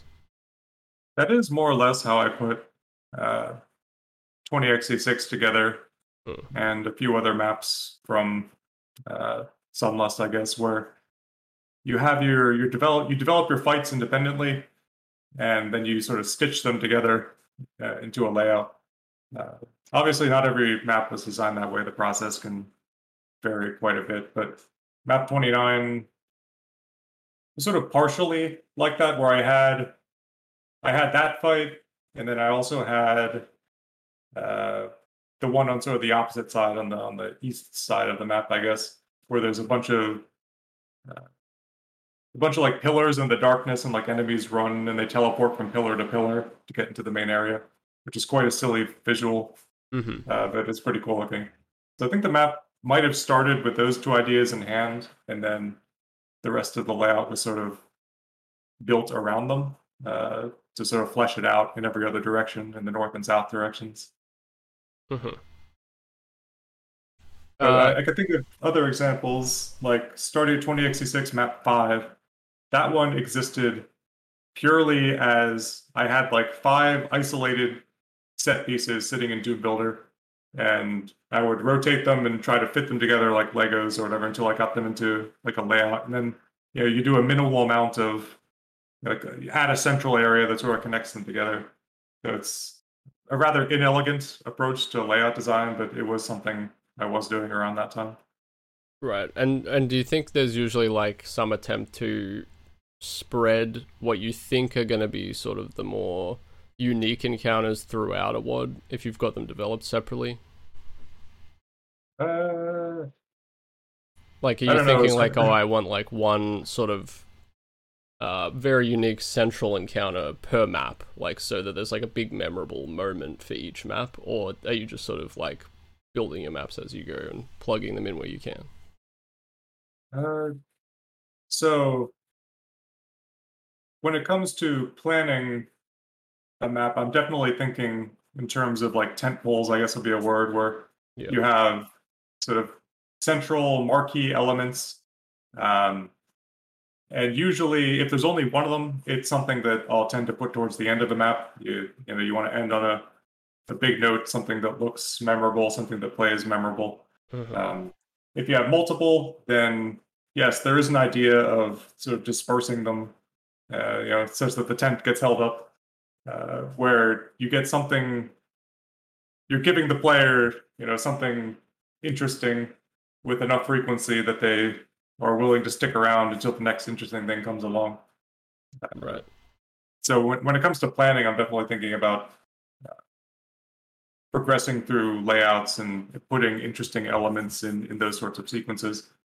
When it comes to the uh, the practical, you know, sitting in the editor and drawing lines, um, usually the, the plans have, are already in mind at that point, and, and it's just a mechanical exercise of of organizing all the line defs and putting things together. Right. And and like when you were making it seems like when you're making maps these days you have maybe slightly different goals for your player experience, but uh like Oh, in yeah. that uh Doom radio interview you seemed very focused on like player skill and like you were still speed running at the time. Uh And I, yeah, like what kind of challenge do you think you're trying to give players now as opposed to like back then? Uh, what's also funny is thinking about uh, speed runs from back then and then comparing them to what people are doing now. Hmm. It's absolutely insane. Like the, my whatever I was doing back in whatever for the combat shocks or Sunders, whatever. People have like beaten those times by like like 30 minutes or something. Was Zero Uh, maybe? Yeah. Oh, like even like when Zool came came onto the scene and he was grinding Sunder, he like raised the bar pretty high. And, Yeah, and yeah, for sure. Zero Master was another sort of huge uh, bar raising uh, in the speedrunning. So I think for a while, this is just sort of tangential speculation. I think for a while, like Doom speedrunning was sort of its own little thing, and then around the time that Zero Master came into the scene, maybe a little bit earlier, it started like the the speedrunning scene as it existed more largely on the internet was getting into like seeping into Doom and sort of uh, bringing in a level of discipline that the scene didn't really have before, and Right. being willing to to grind and experiment more and to, to play around with strategies and uh, to optimize on a level that was just way higher. Uh, Mhm. because when I remember speedrunning slaughter stuff back then, if you could even call it speedrunning, it was it was like more so like an accomplishment to just get through the map saveless. Mhm. Uh, because at that time, I mean, things like Sunder, they were still viewed as like monolithically difficult. Uh, it's Yeah, a sure. yeah, just with the mild disclaimer that when I was, uh, I don't want to say I was very skill oriented back then because the the the bar for that is has gone far beyond you know my abilities. Right. But it was yeah, it was combat centric back then, and it was uh, skill oriented in that the way I was thinking about most encounters was developing them such that there existed a consistently executable strategy, but it might require a little bit of experiment to sort of arrive at, at what movement patterns are the most consistent. And it was a process that I found very enjoyable, very entertaining. Was uh, you're faced with a new room, can you figure out a way to move through it such that you'll survive? You know, eighty percent of the time, ninety percent of the time. Mhm. Um, and that's what the Stardate 20X6 was mostly developed with that sort of mindset, where each individual fight, uh, I sort of play tested the heck out of everything uh, in that WAD, where I would play the same fights over and over again until I could beat them enough times, you know, in a row. And if I couldn't, they would be adjusted. Um, it's definitely something that I got a bit more lax on uh, later, but at the same time, once you make you know a hundred encounters, you do get a better sense off the bat for how it's going to play out without testing it. And so the, the amount of testing you actually need to do is a bit lower because your first draft is much closer to the you know what your previous final drafts would have been. Mhm. So less less edits are necessary. Uh, in terms of what has changed since then, uh, I think is sometime around uh, 2016, uh, probably mid 20x7 development, was in the the sort of allure of Death Destiny style micro encounters and exacting little setups uh, was starting to lose a bit of its luster, where uh, you know you can keep it on life support a bit by throwing in custom enemies or something, but Mm-hmm. I was thinking at sort of a fundamental level, I was getting kind of bored with maps that could be described, you know, something that could be reduced to like it's a sequence of fights, and yeah, sure. Uh, it's a sequence of fights with with this kind of architecture. Uh, so I wanted, yeah, so exploring a bit more in terms of atmosphere and tone, and just playing a map and you know, feeling a certain way as you're playing it, uh, due to the MIDI, the architecture, uh, yeah, general atmosphere. Uh, challenge components are still there. Um, I still, in recent things, I've still made fights that have, you know, strategies. Uh, but the the focus, I guess, has shifted away from that, and it's a bit more on uh, some broader level things, I guess. Yeah, well, I, I mean, Magnolia definitely seems like the the turning point even though like it's arguable that map 3 still has a lot of those same roots but uh it does seem like exploration was sort of much more the focus with with that one i would say. Oh yeah. So that probably started with uh 20X7 map 2 uh, eastern sun where yeah so map 2 and map 4 of that WAD so the, the first like seven maps were made in like 2015 or probably even started in 2014 i don't know Okay. Um, and I posted like a beta of it, and it kind of went quiet for like six months or seven months, however long, yep. and then came back with those last two months when I sort of rediscovered something about mapping that was interesting to me. Um, and so I think that manifested first in Eastern Sun.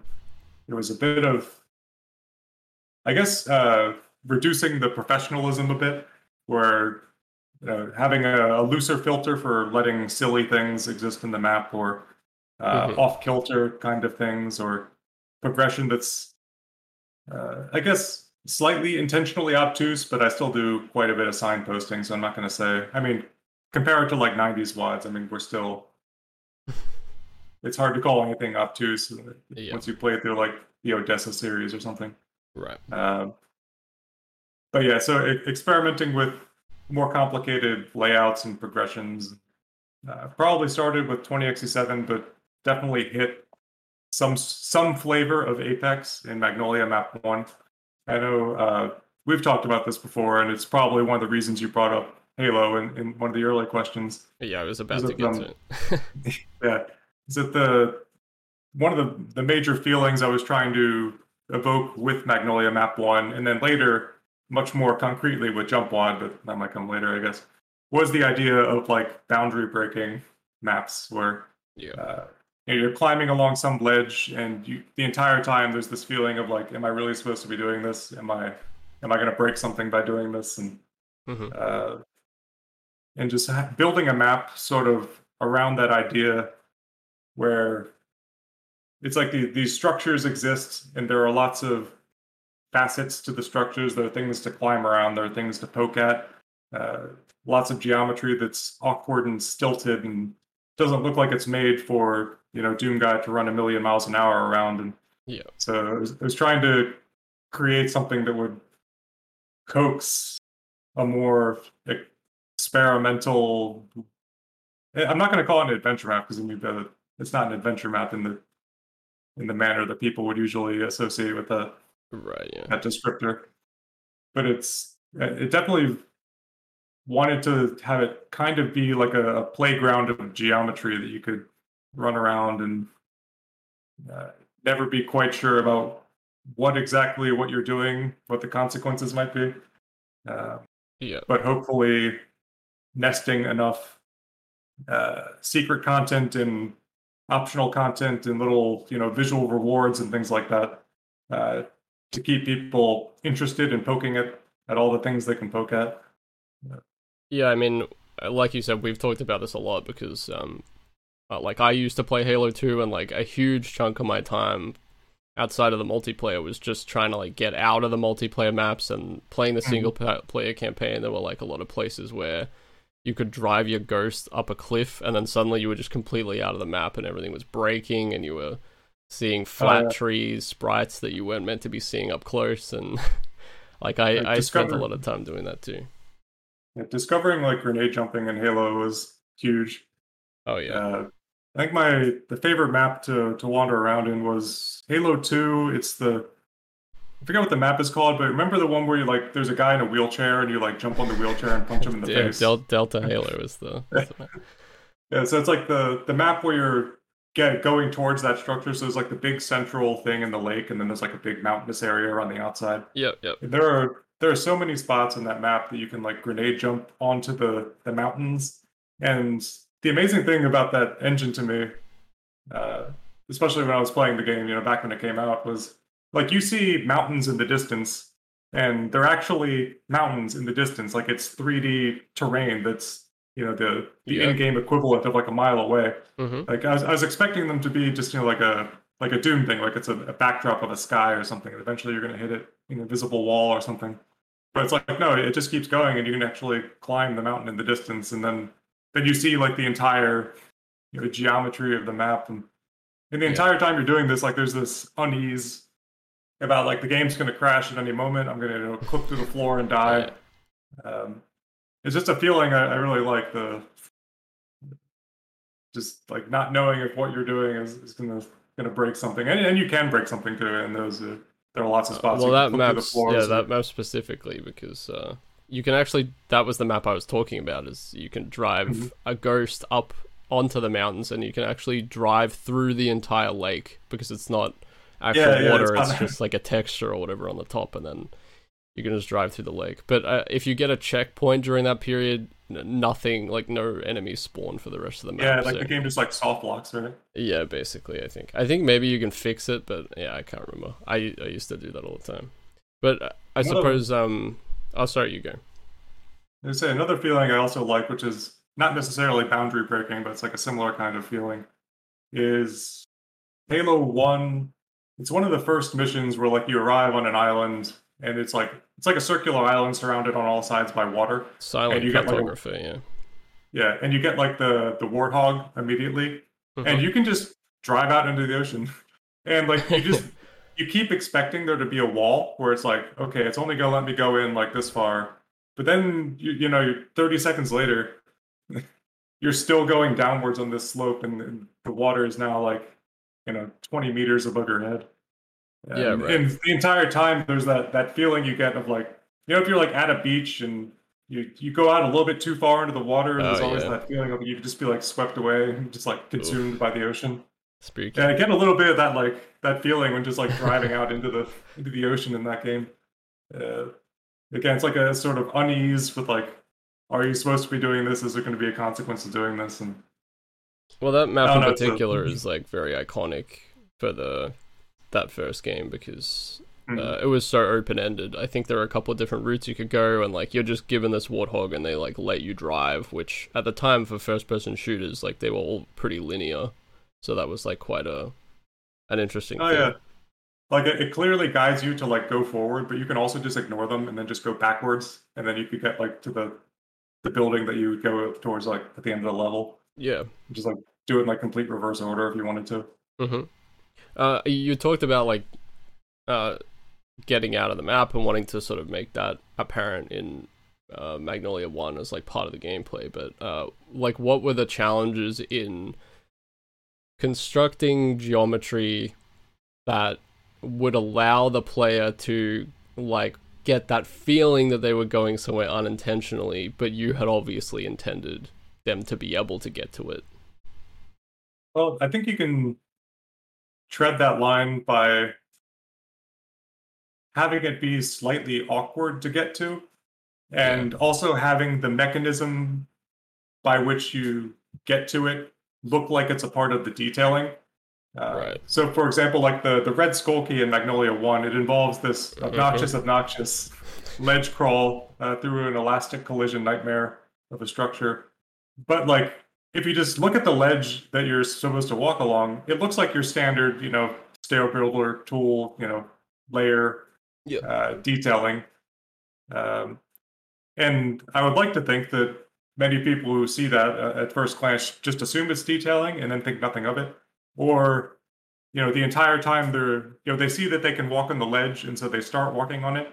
But the entire time, I hope they're still thinking, "Is this just detailing? Am I wasting my time?" That is Like, exactly what happened to me. I got I want to say not even three quarters. I want to say I got like seven eighths of the way to the key, and then I was like, "This can't be correct," and I dropped off, and I didn't find the key until like ages later. yeah, that's well, that's perfect. That was that's a success as far as I'm concerned. Yeah. Well, I think I mean it was funny because I think I was like I sent you my Hurt Me Plenty playthrough of the WAD mm-hmm. uh, to sort of get UV or whatever, and um, I'm pretty sure I messaged you and I said like, "Oh, Magnolia One was like, it's like one of my favorite things you've made," and I think I might have even mentioned like getting out of uh, Nintendo 64 games and like Halo and stuff in that mm-hmm. message mm-hmm. because it was something that I like to do so much. So it was like very interesting to hear much later on that it was actually like part of the intentionality behind behind the whole thing. Yeah, that's a great thing to hear also and I think I heard similar I watched uh, a couple streams of people going through jump WAD maps and uh, mm-hmm. it would be they would say the same thing occasionally like they jump onto like a ledge and then from that ledge they can like get to some other distant area and, and then they'll actually say like am i supposed to be doing this this doesn't feel right and that's like that's like vindication just hearing that because that's like the exact feeling i was trying to evoke from from the geometry and it's it's good to hear that you know it's actually what the experience was for people. Yeah i mean i was going to ask uh, about jump WAD was that uh, i'm assuming this was like the natural progression from magnolia 1 uh, that sort of exploration in jump WAD well, uh, jump WAD is a a long history actually.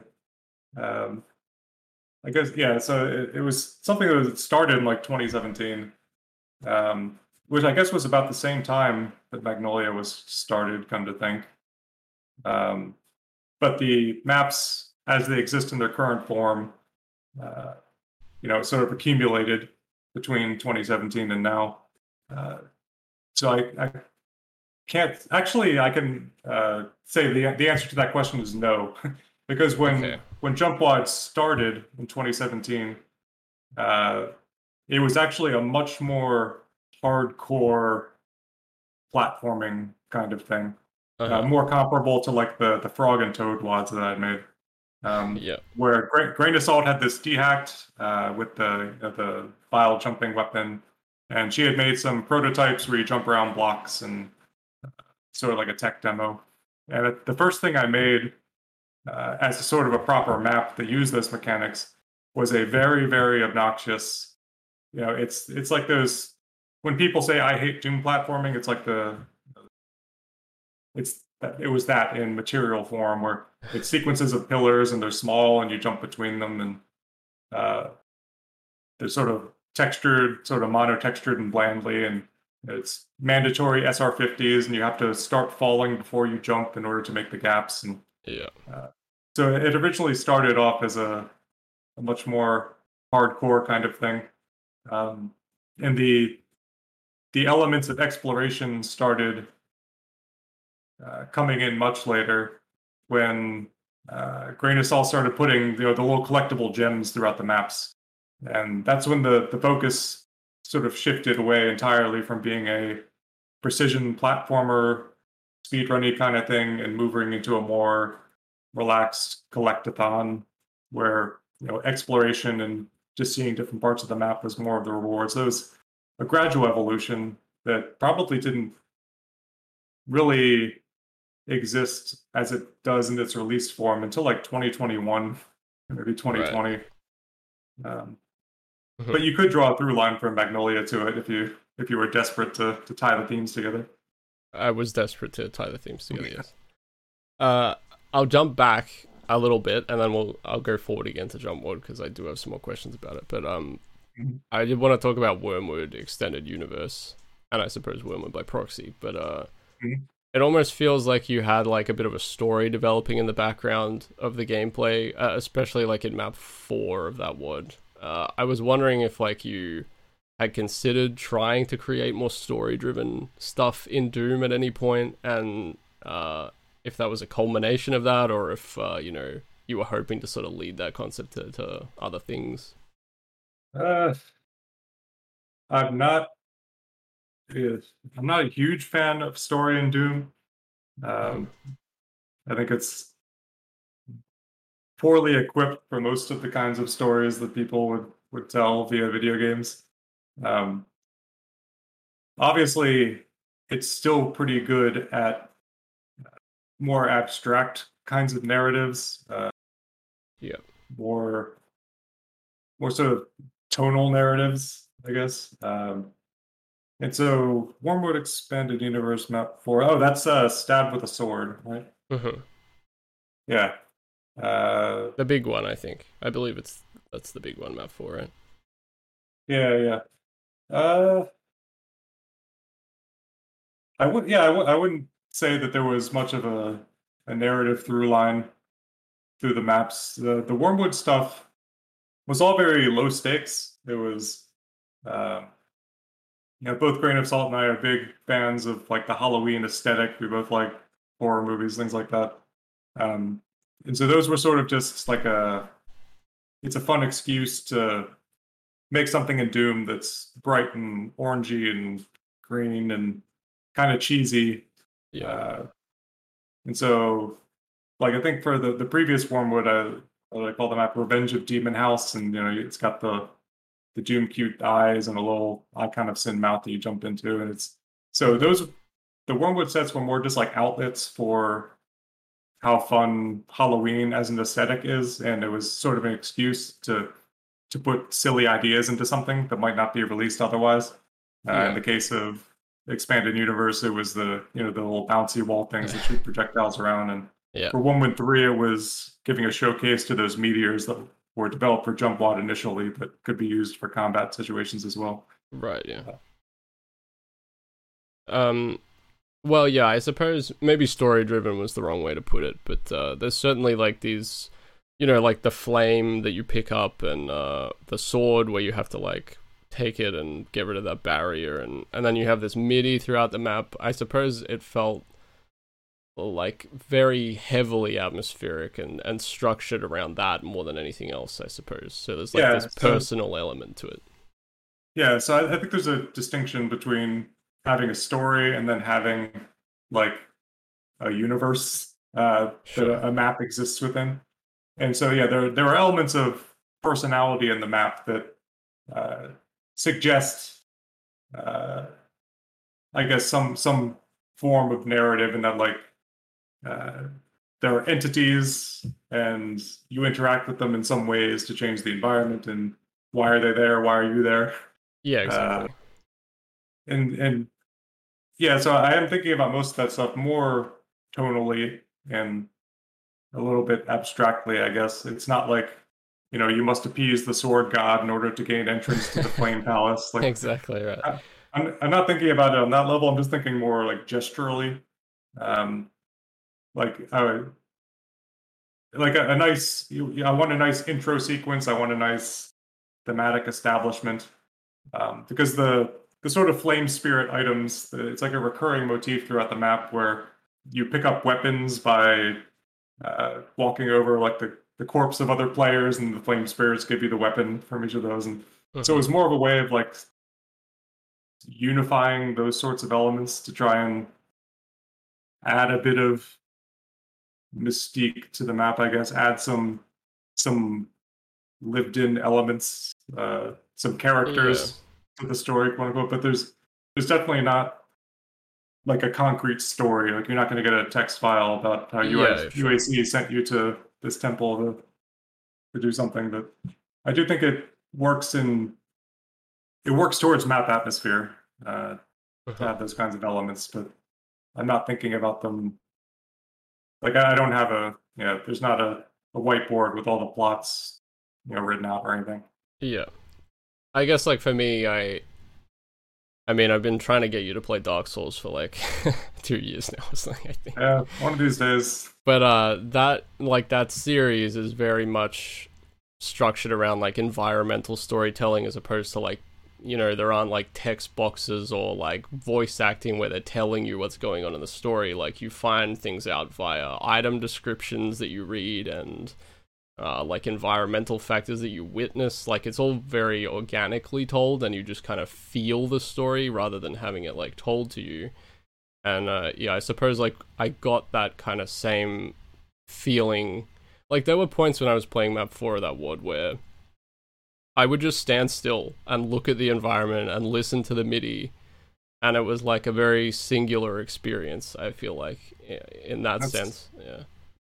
It's very kind. Uh, well, I, and I think there's like little elements like it's again like you didn't do like this huge storyline going on in the background but you just have these tiny like the flames and like it's something that you don't see in doom so you take notice of it and it's just these little nice elements that do add like a like a lived in feeling to the space i think. They're just like splashes of i don't know bits of personality i guess uh yeah. Things are just thing i yeah i guess the other term just like implied possibility mm-hmm. where it's like by by placing certain items here by placing you know certain objects there you can yeah it, it, it inserts the question into the, into the player's mind of like uh, of why does this thing exist? Well how did they get here? Uh, and, you know the gears start turning a bit and uh, yeah well it, it just adds those like moments where you're not shooting a Cacodemon or whatever. Like there's something right. extra going on, you know. And I think the the story ter- told obliquely through visuals is probably the best Doom can hope for. I completely hate text boxes and text screens. I, yeah, right. I don't know. I find I almost like cringe reading like you arrive at the UAC base and you see that Hellspawn is corrupted, whatever. Uh, like uh, I hate that shit. I uh, I'm the, I absolutely fucking love ZDoom cutscenes. Actually, it's like it's uh my favorite genre B movie is the ZDoom cutscene. Oh yeah, what was the? Oh yeah, the uh, Slaughterfest 2023 was it? Uh, right. Yeah, that was that was that was a fun recent one. yeah, uh, I don't know if that thread exists anymore. If it got nuked for the final time. I got like deleted like five times in a row. I ended up grabbing it on before the final deletion. You'll have to post it a... for the world to see. uh, but, uh, yeah, that one had all sorts of like cheesy ZDoom cutscenes where like the icon of sin texture gets zoomed in on and then starts taunting you about. yeah, that's good. Doom guy at his PC or whatever. I think at one point. That's good. I liked it. Uh, so w- with finely crafted fetish films, uh, it's sort of, I suppose to me, it felt like more of a honed version of like your Frog and Toad series in the sense that it like had a lot more of a focus on like the puzzle elements than uh, necessarily the slaughter set pieces. Were you trying to like sort of capture the more esoteric nature of those speed maps into something more cohesive, or was this like something that you sat down and you're like, I want to make this kind of thing specifically? Well, uh, so the reason those maps exist is because of Doom Builder X and the whole Lua scripting plugin thing. Right. I think uh, around the time after like Toad and Magnolia, is it a, a bit of a lull again of like not finding too many things about Doom mapping or playing, uh, really holding my attention as much. Uh, but the the DBX Lua stuff was kind of a, a game changer to me. It was uh, a fun thing to mess around with, and via some of the hacky scripts and tools and things that I threw together, it provided shapes that I hadn't thought to draw draw myself. Uh, you know, the the bevel tool I have was a, a big one for that WAD, mm-hmm. where you could draw a bunch of pointy lines or different shapes and and then bevel them, and then you get this peculiar uh, shapeliness that's like, oh, I never thought to really, you know, draw this kind of thing before. Um, and similarly, messing around with some of the random gen stuff uh, was pretty fun. Just like uh, sectors where I think one of the arenas in like map six uh, just started off as an experiment where a set it would draw a sector and then it would move in a random direction and then draw a sector with a slightly different height and continue this process as sort of like a Brownian walk or a random walk. Uh, and then the entire arena was sort of built with that. Mm-hmm. And so it was born mostly out of playing around with that, the scripting. And once enough of those ideas sort of existed structurally, it became like the the identity began to form a bit more. Um, that's why I started experimenting with textures to see what the, the maps were going to look like. And it, even though it ended up with a, a variety of themes, uh, more so than the puzzle elements, uh, I was thinking more. It, it was more visually and geometrically driven, I was kind of going for this overall atmosphere of it being kind of unhinged looking, but still meticulous and precise. Like there are still, uh, you know, support textures and overlay overlays and layers that are going along with these wacky uh, shapes at different angles. Uh, and I think it was because I, I was definitely in a similar mindset as making the the frog and toad wads where a lot of those it's like a, a single map with some goofy concept or some experiment or some thing that's just funny to me. Uh, and so I, I, I, had lots of prototypes at that point where right, yeah. because like I, I'll mess around with like boom stuff quite a bit where I just get a dumb idea for like uh, you know what if a, a closet moved sectors up and down in this way after you hit a button and then what could you do with that uh, and so a lot of the puzzles that ended up making it into the final WAD existed sort of on their own, uh, just as this set of frog and toad esque, you know, one offs. Uh, and eventually they, they sort of came together where it's like I have the, these visual ideas over here that I've been playing with. I have these puzzle ideas and boom mechanics over here that I've been playing with. It would be nice to release both of these things in some form one day.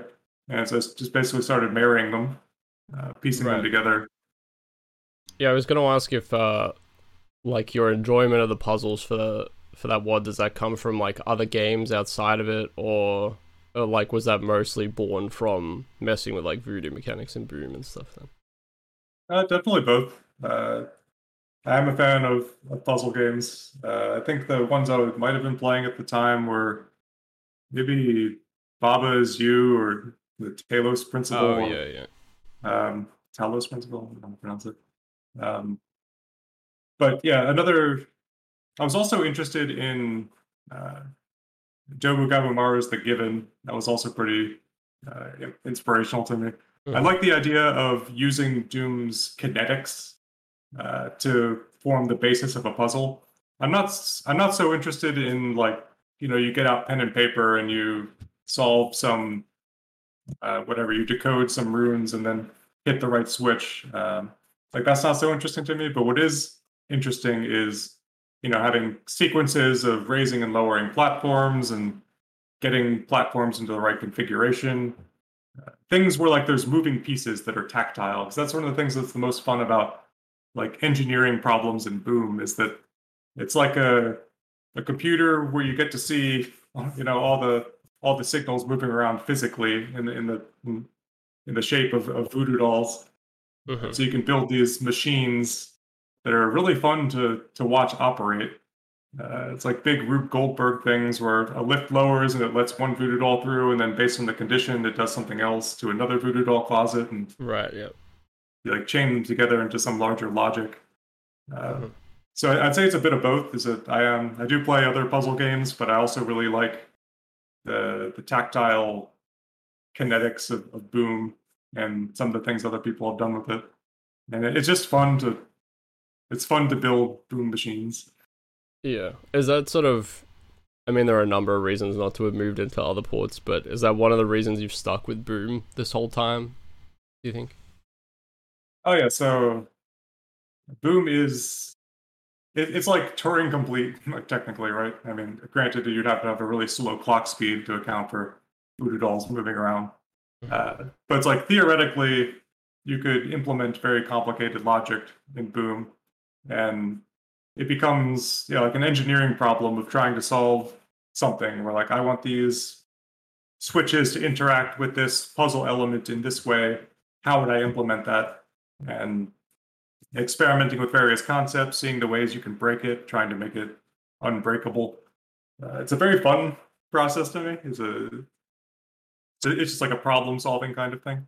Yeah. Um, I think more broadly, uh, I am, I guess, quite conservative when it comes to Doom things, where I'm a believer in the, you know, limitation shape creativity right. sort of thing.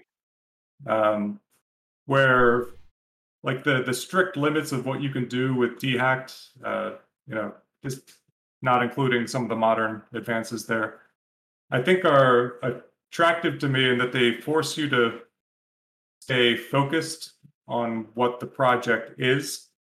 Uh, I could use like JumpWad as an example of something that, yeah, you could implement this in ZDoom and you wouldn't have to change really anything about the stock game. Um, but instead, you know, we overhauled, you know, hundreds of states to to account for the various items, and it's partially because one of the things I like about dehacked and limited dehacked is you have to give to get. So the mm-hmm. more you're willing to sacrifice, the more states you have freed up, and and the more uh, you know out there mechanics you can implement. Yeah. So like in the in the case of jump JumpWad, it's like you sacrifice everything and you get everything. Or, you know, yeah. Take away monsters' health and guns, and now you can reuse the code pointers for any any sort of purpose. A more restrained example might be Wormwood 3, where in order to implement the meteors, we needed to sacrifice two projectile code pointers, uh, just to to do with how to, you know to which one was going to launch the meteor and which one was going to do the damage without causing infighting issues. And so then the decision was, okay, which monsters do we care about the least, or which ones can we work around? And what we ended up uh, sacrificing was the Arachnotron Plasma code pointer and the Cacodemon Fireball code pointer. And then those enemies got sort of re-implemented where the Arachnotron got a recolored Mancubus uh, as its fire frame, and the Cacodemons got Hell Knight projectiles, and then they were recolored to make them more thematically. Uh, but what I'm getting at is that that forced the the project to, to stay focused. You didn't just get everything in Doom plus meteors. Uh-huh. You had to you had to conform, you know, some other elements of the project around that idea in order to get it to work. And so uh, the limitations are, you know, what led to the uh, Arachnotron and Cacodemons being different. And those actually sort of like incidentally were an interesting thing to work with, to getting to use the the weirder Arachnotrons as a, as a as a monster. You know, you could do some slightly different setups with it. Uh, mm-hmm. So I think limitations can yeah keep you focused and keep a project feeling like having more of a concrete identity. And the last thing I would want is to have it feel like a you know Realm six six seven Fiesta, where it's just right. it's, it's, all the Doom monsters, but now there's also all these differently colored ones that have slightly different projectiles. It's like I'm not sure your map set really needs to have five different colors of imps in it, but I don't know. well, yeah, I mean UDMF has a bit of a it's kind of interesting, right? Because you like when the upper limit is so vast of what you can make, it's like you. It's hard to find like a middle ground, and you have to construct that middle ground arbitrarily almost because it's like, well, it gets to a point where you're adding so many new features. It's like, well, I might as well make a new game, and then yeah, yeah, yeah. Yes. Where do you put yourself? I guess. GZDoom's already treading the line between you know general purpose FPS engine at this point, right? Yeah, uh, yeah, it seems to be. But yeah, it's also very subjective. I mean, there are no doubt lots of players and mappers where, you know, the more the merrier when it comes to adding new mechanics and enemies, and as long as everything you know, mm-hmm. sort of visually fits together is good. But I don't know. I really like Doom, like the game, uh, and the the mechanics therein, and the physics therein, the quirks therein. Yeah. Um, and when it comes to changing elements of that, I like them to be very focused and very deliberate. Okay. Um, and if you're going to make deviations from like the stock bestiary, make them, you know, have have visual cues that go along with everything that's different. Uh, and have a so reason to make them right. Like I, when I talked to Skillsaw, he talked about like, um, you know, aside from whatever you think about his custom monsters, maybe some people don't like them or whatever, but you know, he has a reason for why they exist. Like he thinks there are holes in the bestiary and he wanted to plug them. He's not just putting like he's not like, well, I want a blue hell knight or whatever, you know. Like Right, there- there's right, a right. fundamental core reason why he's sort of putting these things in. Yeah, uh, and also those like the monsters in Valiant, for example, or Ancient Aliens, they are like the the sprites are, uh, if not new, you know, they're very distinct from the stock bestiary, and so you immediately know you're encountering something different, and and you can you can acclimate to it. Uh, although, yeah, and, and yeah, I, I do understand with like filling holes in the bestiary, and you can uh, design new sorts of fights when you have more toys to play with. Uh, like I'm thinking about, uh, like the was it Mayhem Purple that had like the explody guys and some other Oh yeah, yeah. other custom enemies, and then I'm thinking about like Zool and Mega's map from that that Mhm. had some like pretty tightly designed slaughter style fights that incorporated those monsters in very deliberate ways, and uh, you'll find the same thing throughout like Valiant as well. Um, Yeah, a So lot of it is like intentionality, intentionality and Yeah. like thought. Uh, as long as those things are there, a lot of the time, you know, you can make whatever work. Um, yeah, it's just um, if you're going to change something, I like it to be visually different as well. I guess. Sure, yeah.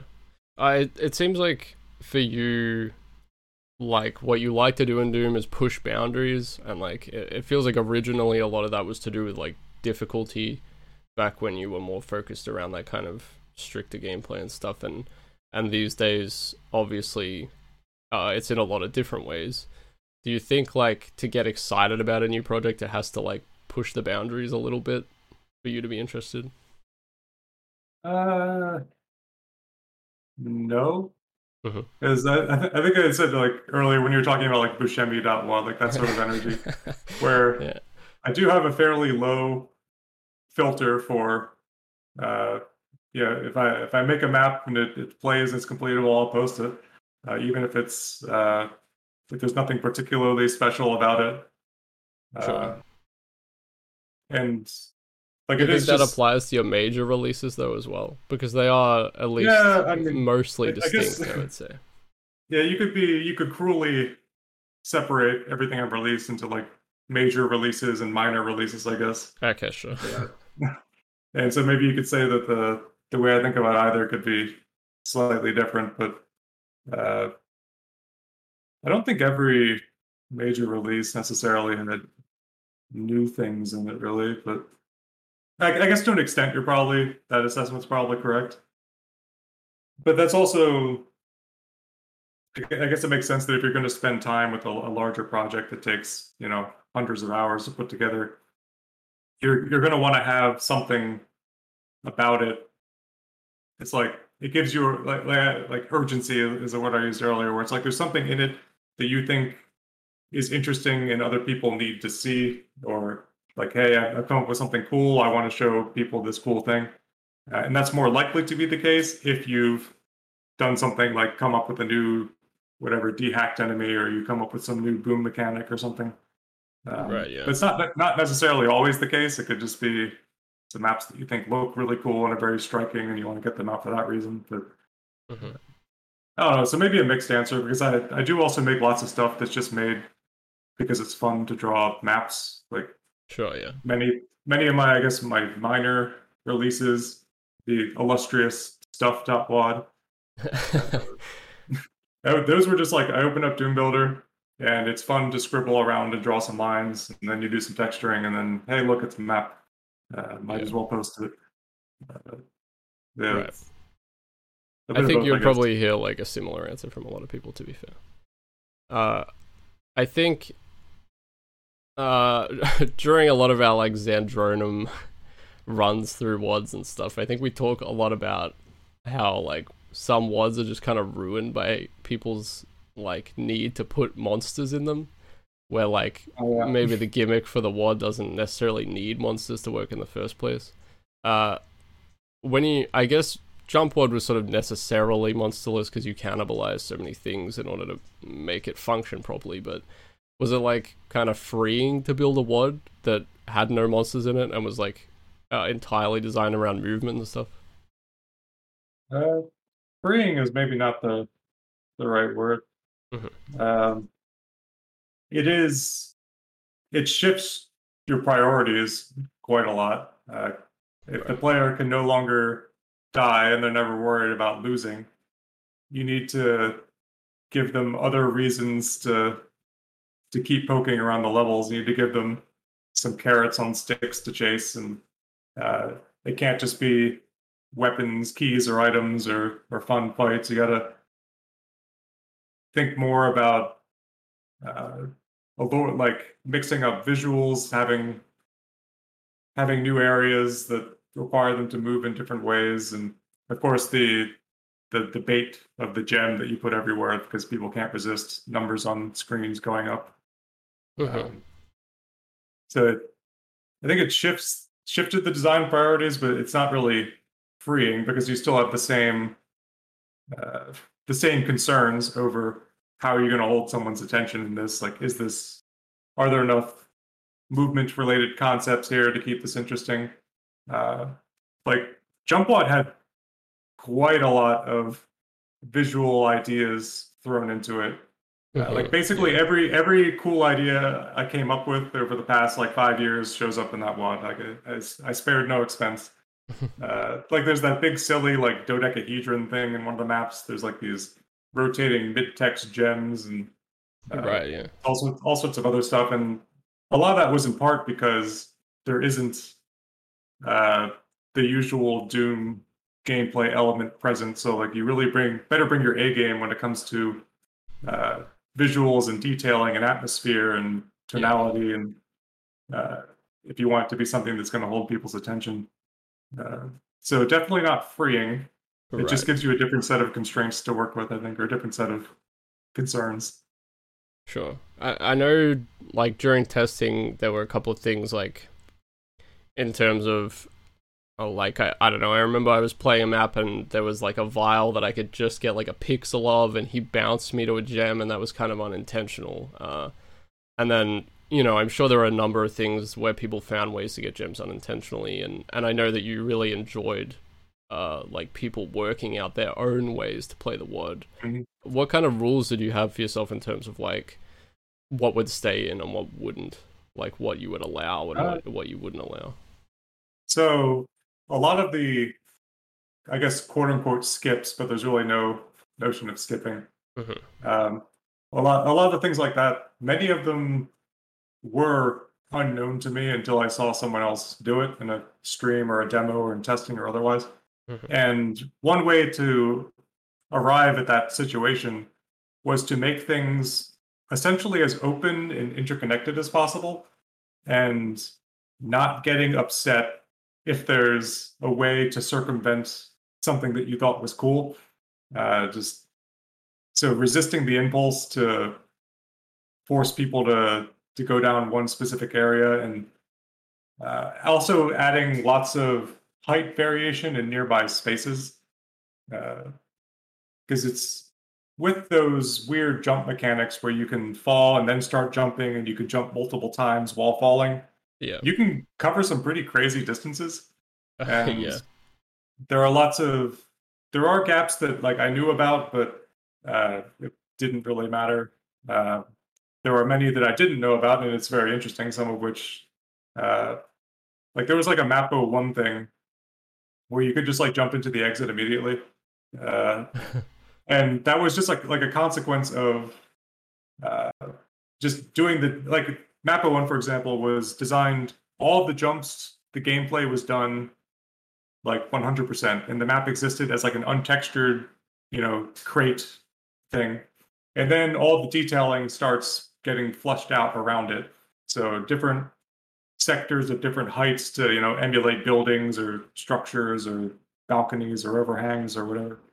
And through the process of adding that detailing, it turns out that you know when you make more windows, that people can jump through windows, and uh, so a lot of that was unintentional, but it's also uh, very much welcome.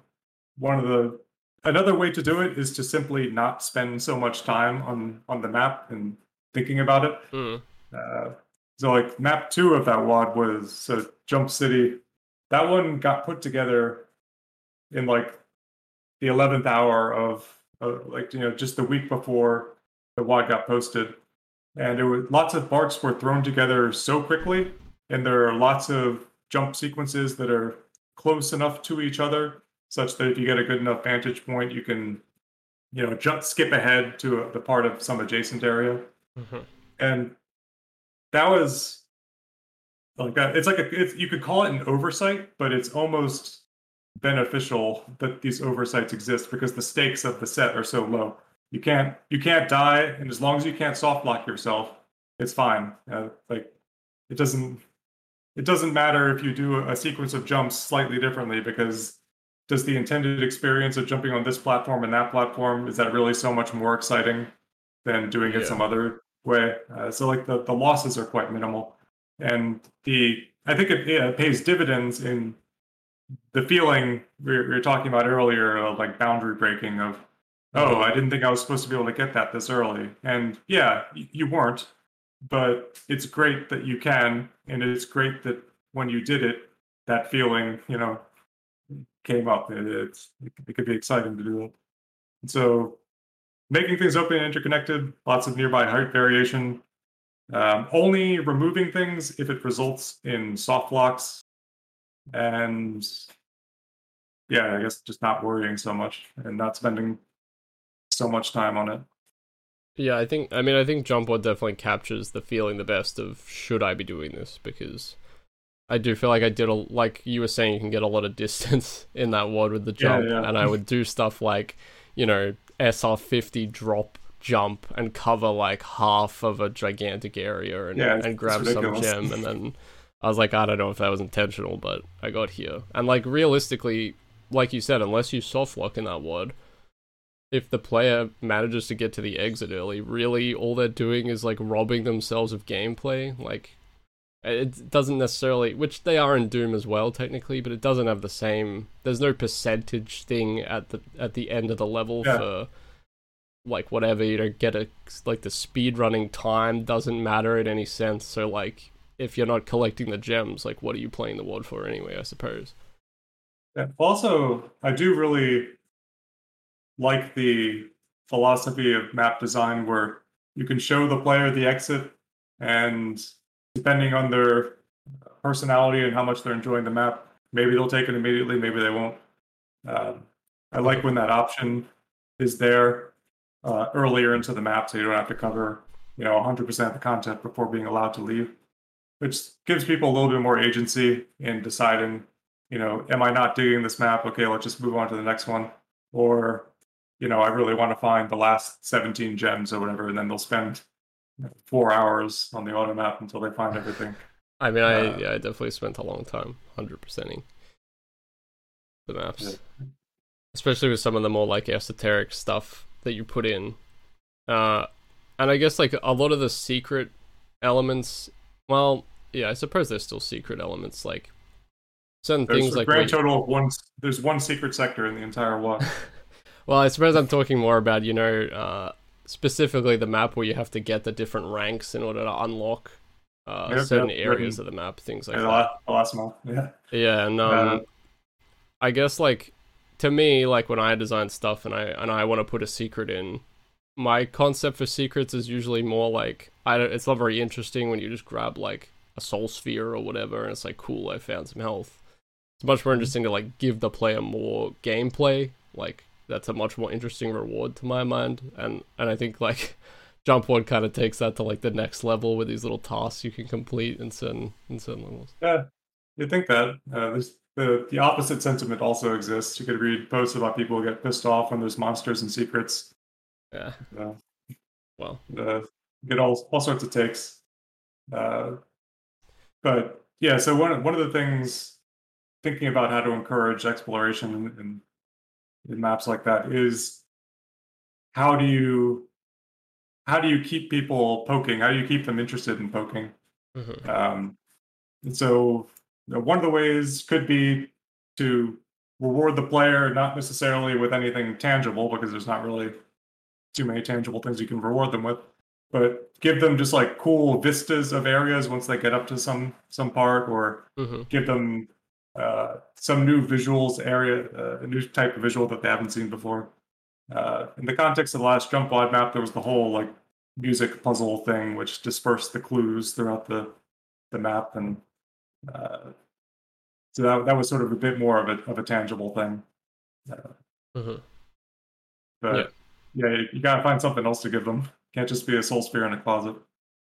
Yeah, I mean, I I suppose like, I suppose like obviously my stuff that I'm making is still a lot more combat centric, and uh, I think like when you come from that slaughter kind of background of building maps, that genre in general, like, uh, I feel like a lot of the reward in that genre is the completion of a difficult fight or whatever. You know, it's not necessarily you beat the fight and then you get rewarded with like something else. Oh, yeah. Like, so Yeah. I think it's a kind of a natural progression for me in terms of like, well, how do you reward a player in a secret kind of thing? Yeah.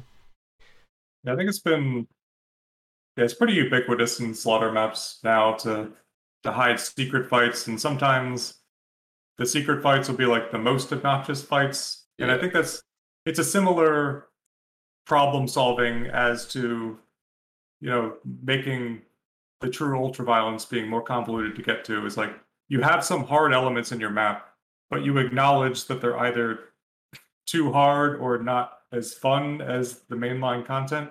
So you sideline them somehow. And Yeah. whether you're putting them, stashing them in secrets, or whether you're doing something weird with difficulty settings, it's addressing sort of the same underlying issue, I think. Uh, Mhm. there's a, there is also, I guess, uh, like speedrunner bait kind of things where you have a map that's maybe difficult but more or less doable, and then you put some extremely hard stuff in a secret fight somewhere just to force people to to route through it or whatever. Well, Magnolia 3, you put specific secrets uh, that were like in particular, like they required vile jumps or, or whatever Oh yeah, yeah. and There's, stuff like yeah, that. there's there's one that requires a glide, another one that requires a void glide, and then a couple other obnoxious ones. Uh, those were mostly like post facto, where I'm just wandering around the map, and I notice, oh hey, this was 32 wide. Uh, I should put something back there. Or yeah, in the case of the void glide one, it was just noticing there was a little area of a map, little area of the map in like the north corner that I didn't have any use for. There was just nothing there. And I was just thinking, wouldn't it be funny if you could just clip through these bars and go get something out there? Uh,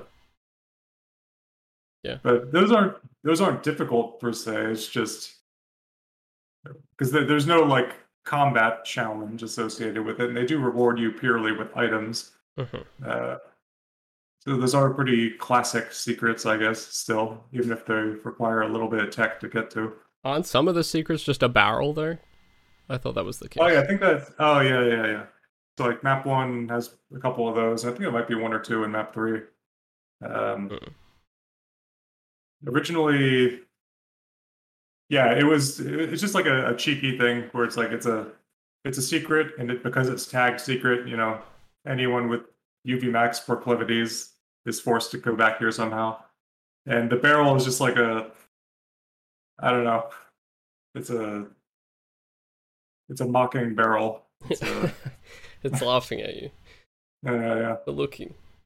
Uh I think I mean obviously MIDI is like a big important part of your um your WADs in general. Uh Jump Wad and Wormwood EU and Magnolia have like uh some incredibly uh sort of atmospheric MIDIs and uh what what I think's really sort of strong about your MIDI style is that it sort of see like it sits in the background very nicely. It doesn't bleed into the foreground and become distracting to the map. Do you have like any rules when you're working with MIDI for Doom to sort of make sure that they don't uh, come to the foreground and like interrupt the feel of the map in any way? Oh yeah, very much. So, uh, the first, I guess, decade or so of, of MIDIs I made were more, I guess, foreground music is a, is a term I could use where Mhm. there's some distracting elements to it where there's melodic arcs that command your attention and and also things that are very strong uh, melodically tend to loop poorly where it gets like really irritating to listen to something you know pointy and fast for like the 20th time. Uh, so there are definitely some midis. I mean i, I do a bit of both. I'll, I'll write music that's just for the sake of music. It's maybe it's fun to play on guitar. Maybe it's just sounds cool but there is also a subset of midis i'll make that have uh, sort of doom aspirations baked into them Right. where if you know if it's a, a bit of an understated thing where some chords are moving in the background and i get the impression that it wouldn't be too annoying to listen to for you know 10 20 minutes and then i'll, I'll start gearing it more towards that uh, to keep some melodic elements out of the way uh, i'm not sure if there's anything like concretely i can say about it it's more of just like a when I hear it, I know it that like this is going to be annoying to listen to, or Yeah. I think I could listen to this for a while. Um, and I, I also will make edits, like if um, I make a MIDI for a map and then I'm listening to the MIDI while mapping, and then gradually something about it starts grating on me. You know, I'll go back and change some things in the composition to to rework it. Or the most common problem um, is having something that's like a really cool song, but it's only like two minutes long, Yeah. and it starts to get irritating to listen to after a few times. And so the the idea of extending maybe to add some more sections, sometimes it works, sometimes it doesn't. Mhm. Sometimes it's like all the ideas are there, and I can't, you know, I can't concoct any new variations. Right. Also, there's like some pretty badass thunder happening outside. I'm not sure if that's picking up on the mic, but No, it's not Uh, miraculously. Wow, impressive. Uh, but yeah, another example is I think in Fractured Worlds I'd extended maybe one or two of the the midis. One of them was like hmm is it DFD five underscore or something, Yeah, yeah. I Um, think so. and that one was a challenge because I think the original MIDI was only like a minute thirty, and it was pretty stark. It was one of those ones I wrote in like the the Italo Doom era where I was making kind of silly electronic things with like the synth brass instrument, which is just glorious. hmm Um, yeah, I did make some yeah some attempts at padding it out. I think it, it got out to maybe like two minutes and thirty three minutes. Um, Yeah. But even if it if that is an improvement, I still think it doesn't loop that great because the maps all, also all your maps are really long, so that doesn't help. Yeah. Um, so like like playing through that the map that MIDI was in. Uh, well, especially because if you're learning fights and you're dying and save reloading, you hear the MIDI a lot more than the actual you know runtime yeah, uh, exactly. you see at the end.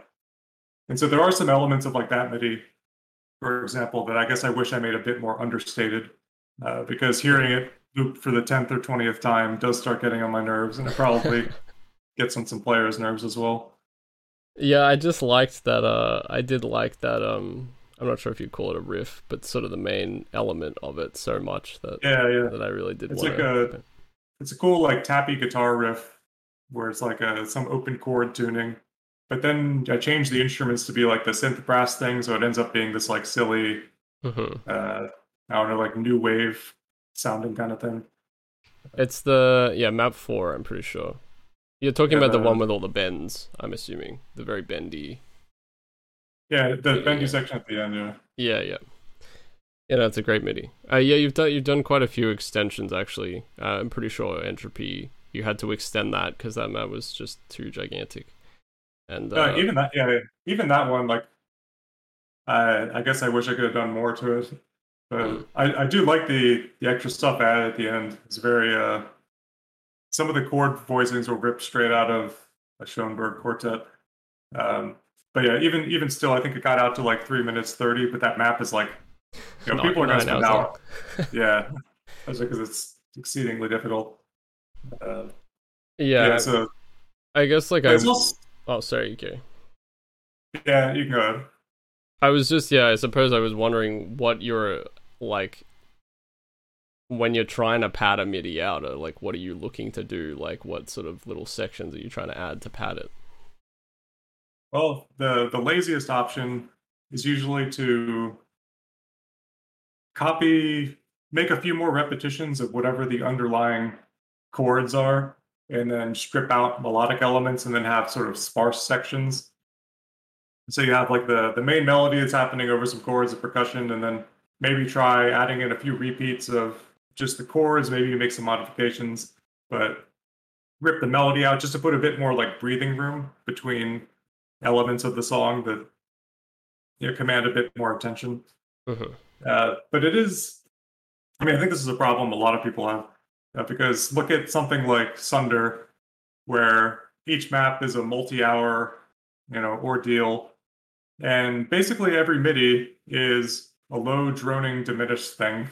Yeah. Uh, but it's also like obviously he uh, Gazebo has some atmospheric angles where you know he wants the maps to to feel a certain way and music is a part of it.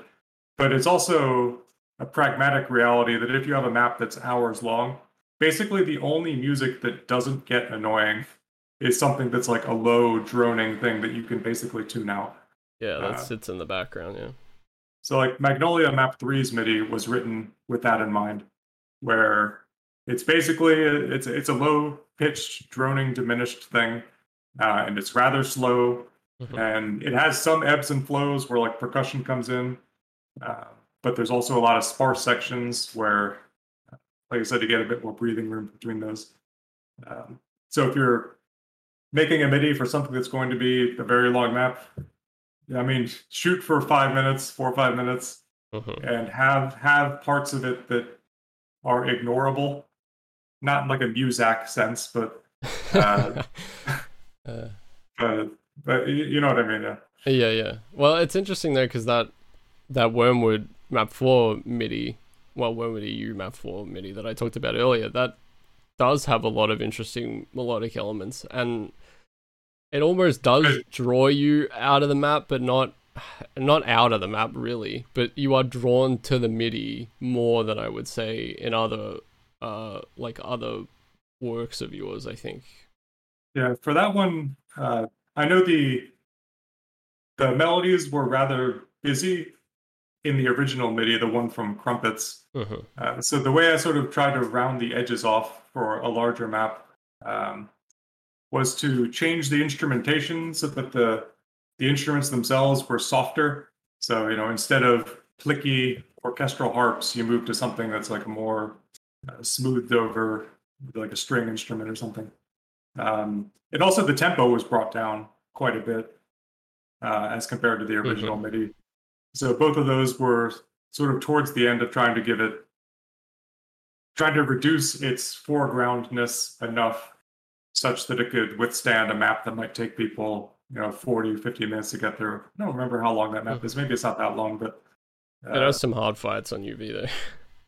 yeah, yeah. So probably lots of saved loads. So probably, you know, it could take someone an hour to beat. Yeah, for sure. Uh, well, I suppose with that, it brings me to the final question, which I ask everybody. I am kind of interested in your to like to hear what your answer is for this because you know there's always the obvious couple of answers, but uh, I've been hearing some different ones lately, which is exciting. Um, what is your favorite monster in Doom and why? Yeah, I heard this question in one of your other episodes. It it kind of invites contrarian answers. Yeah, I think the problem is now people have listened to the other ones and they're like, well, I don't want to say this because like Benjo said this or whatever. And it's like, you know, Yeah, it's got to be say, like- pure. Let's say like SS Zombie or something. Or, yeah, exactly. Just being difficult. Uh, but I think the the earnest answer was probably Revenant. Hmm. Um, it's the, I mean, I draw lots of cramped spaces pretty often, and Revenants are one of the most maneuverable enemies in in such spaces. And also, when I'm playing through any sort of maybe more incidental combat-driven Doom 2 stuff, Revenant is really like the the main enemy that makes the hairs stick up on your back when you're going through, and you know you hear it start screaming at you. Mhm. Um, and uh, I mean it, it's it's obvious utility in that the you know the homing missiles add a whole uh, layer of movement mechanics that are more sophisticated than your average you know dodge a projectile that's specifically aimed at you or hit scan. Um, Mm-hmm. So they're small form factor, big bombast, and then what they introduce in terms of player movement. It's one of my go-to enemies. Like if I'm looking at a space and I'm still ironing out, uh, you know, what specific enemies are going to go in a spot, you could be sure I'll be trying revenants at least once. Yeah. Well, it's interesting because the, the way you put it is kind of uh, when when people make incidental stuff and maybe I don't know, maybe even newer mappers and things where they they haven't quite worked out how to make combat as exciting or like as dynamic or whatever. A revenant kind of on its own does the work for them in a way, like because it can shoot either a homing projectile or a straight shooting one, so it kind of does a lot of the work in making the combat interesting. And I guess that subtle like RNG element is also fun, Mhm. where it's like a depending on your situation, sometimes a homing rocket can fuck you up pretty bad. Uh, but like if it happened to just launch a normal one, you know, you get out a little bit easy out of a bad situation, maybe. Uh, and also the the damage variance, I love it. The you know 10, 10 to 80, 80. it's it adds so much just drama to like playthroughs of watching people, you know, endlessly complain about 80 damage revenant rockets and Mhm. You know, I'm I'm also very interested in every time I get hit and I had 11 HP and it only did 10. Uh, Yep. so it, it adds lots of to, lots of drama to the game. Uh, I can't remember I what the, the- range is for Baron balls. What are they? Are they like 20 to I think 65 it's, or uh, something?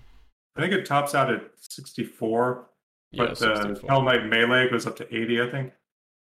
Yeah, I couldn't remember the low end, but I was playing something the other day and I got hit by three bottom range uh, Baron fireballs in a row. Uh, it was crazy, and I managed to survive the encounter only because of that. But pe- people don't mention it enough. The low, the low. Yeah, you gotta you gotta remember the good times. yeah, I I'm kind of surprised you said Revden. I I thought it would either be the Archvile, not just because of you know for combat reasons, but Vile jumping, obviously a huge part of some of your like Frog and Toad stuff and like some of your other maps. And then I also thought maybe Cyber Demon because you mean you made the baby Cyber Demons and and you love infighting in your maps and stuff too. Yeah, uh, all good choices. Uh, but when I'm when I'm making a map and I'm thinking about what's going to go here, you know, revenants pop up more often than those ones. So three or four. Yeah. For the, for their frequency alone, I'll give them the gold medal. The rest of them can share silver. Well, yeah, no, I'm happy. I'm actually happy to hear it. I was happy to hear the revenant because uh, I wasn't expecting it. All right. Uh, well, thanks for coming on. It was really interesting. You've obviously been like a big influence on on my mapping and stuff, and uh, also like a big help in recent years in terms of like the various problems that you run into when you start messing with more esoteric stuff in the Doom engine. So, um, yeah, thanks for all that, and and thanks for being here. Cool. Thanks for having me. All right, well, I'll finish up here and then be back with another episode soon. Catch you later.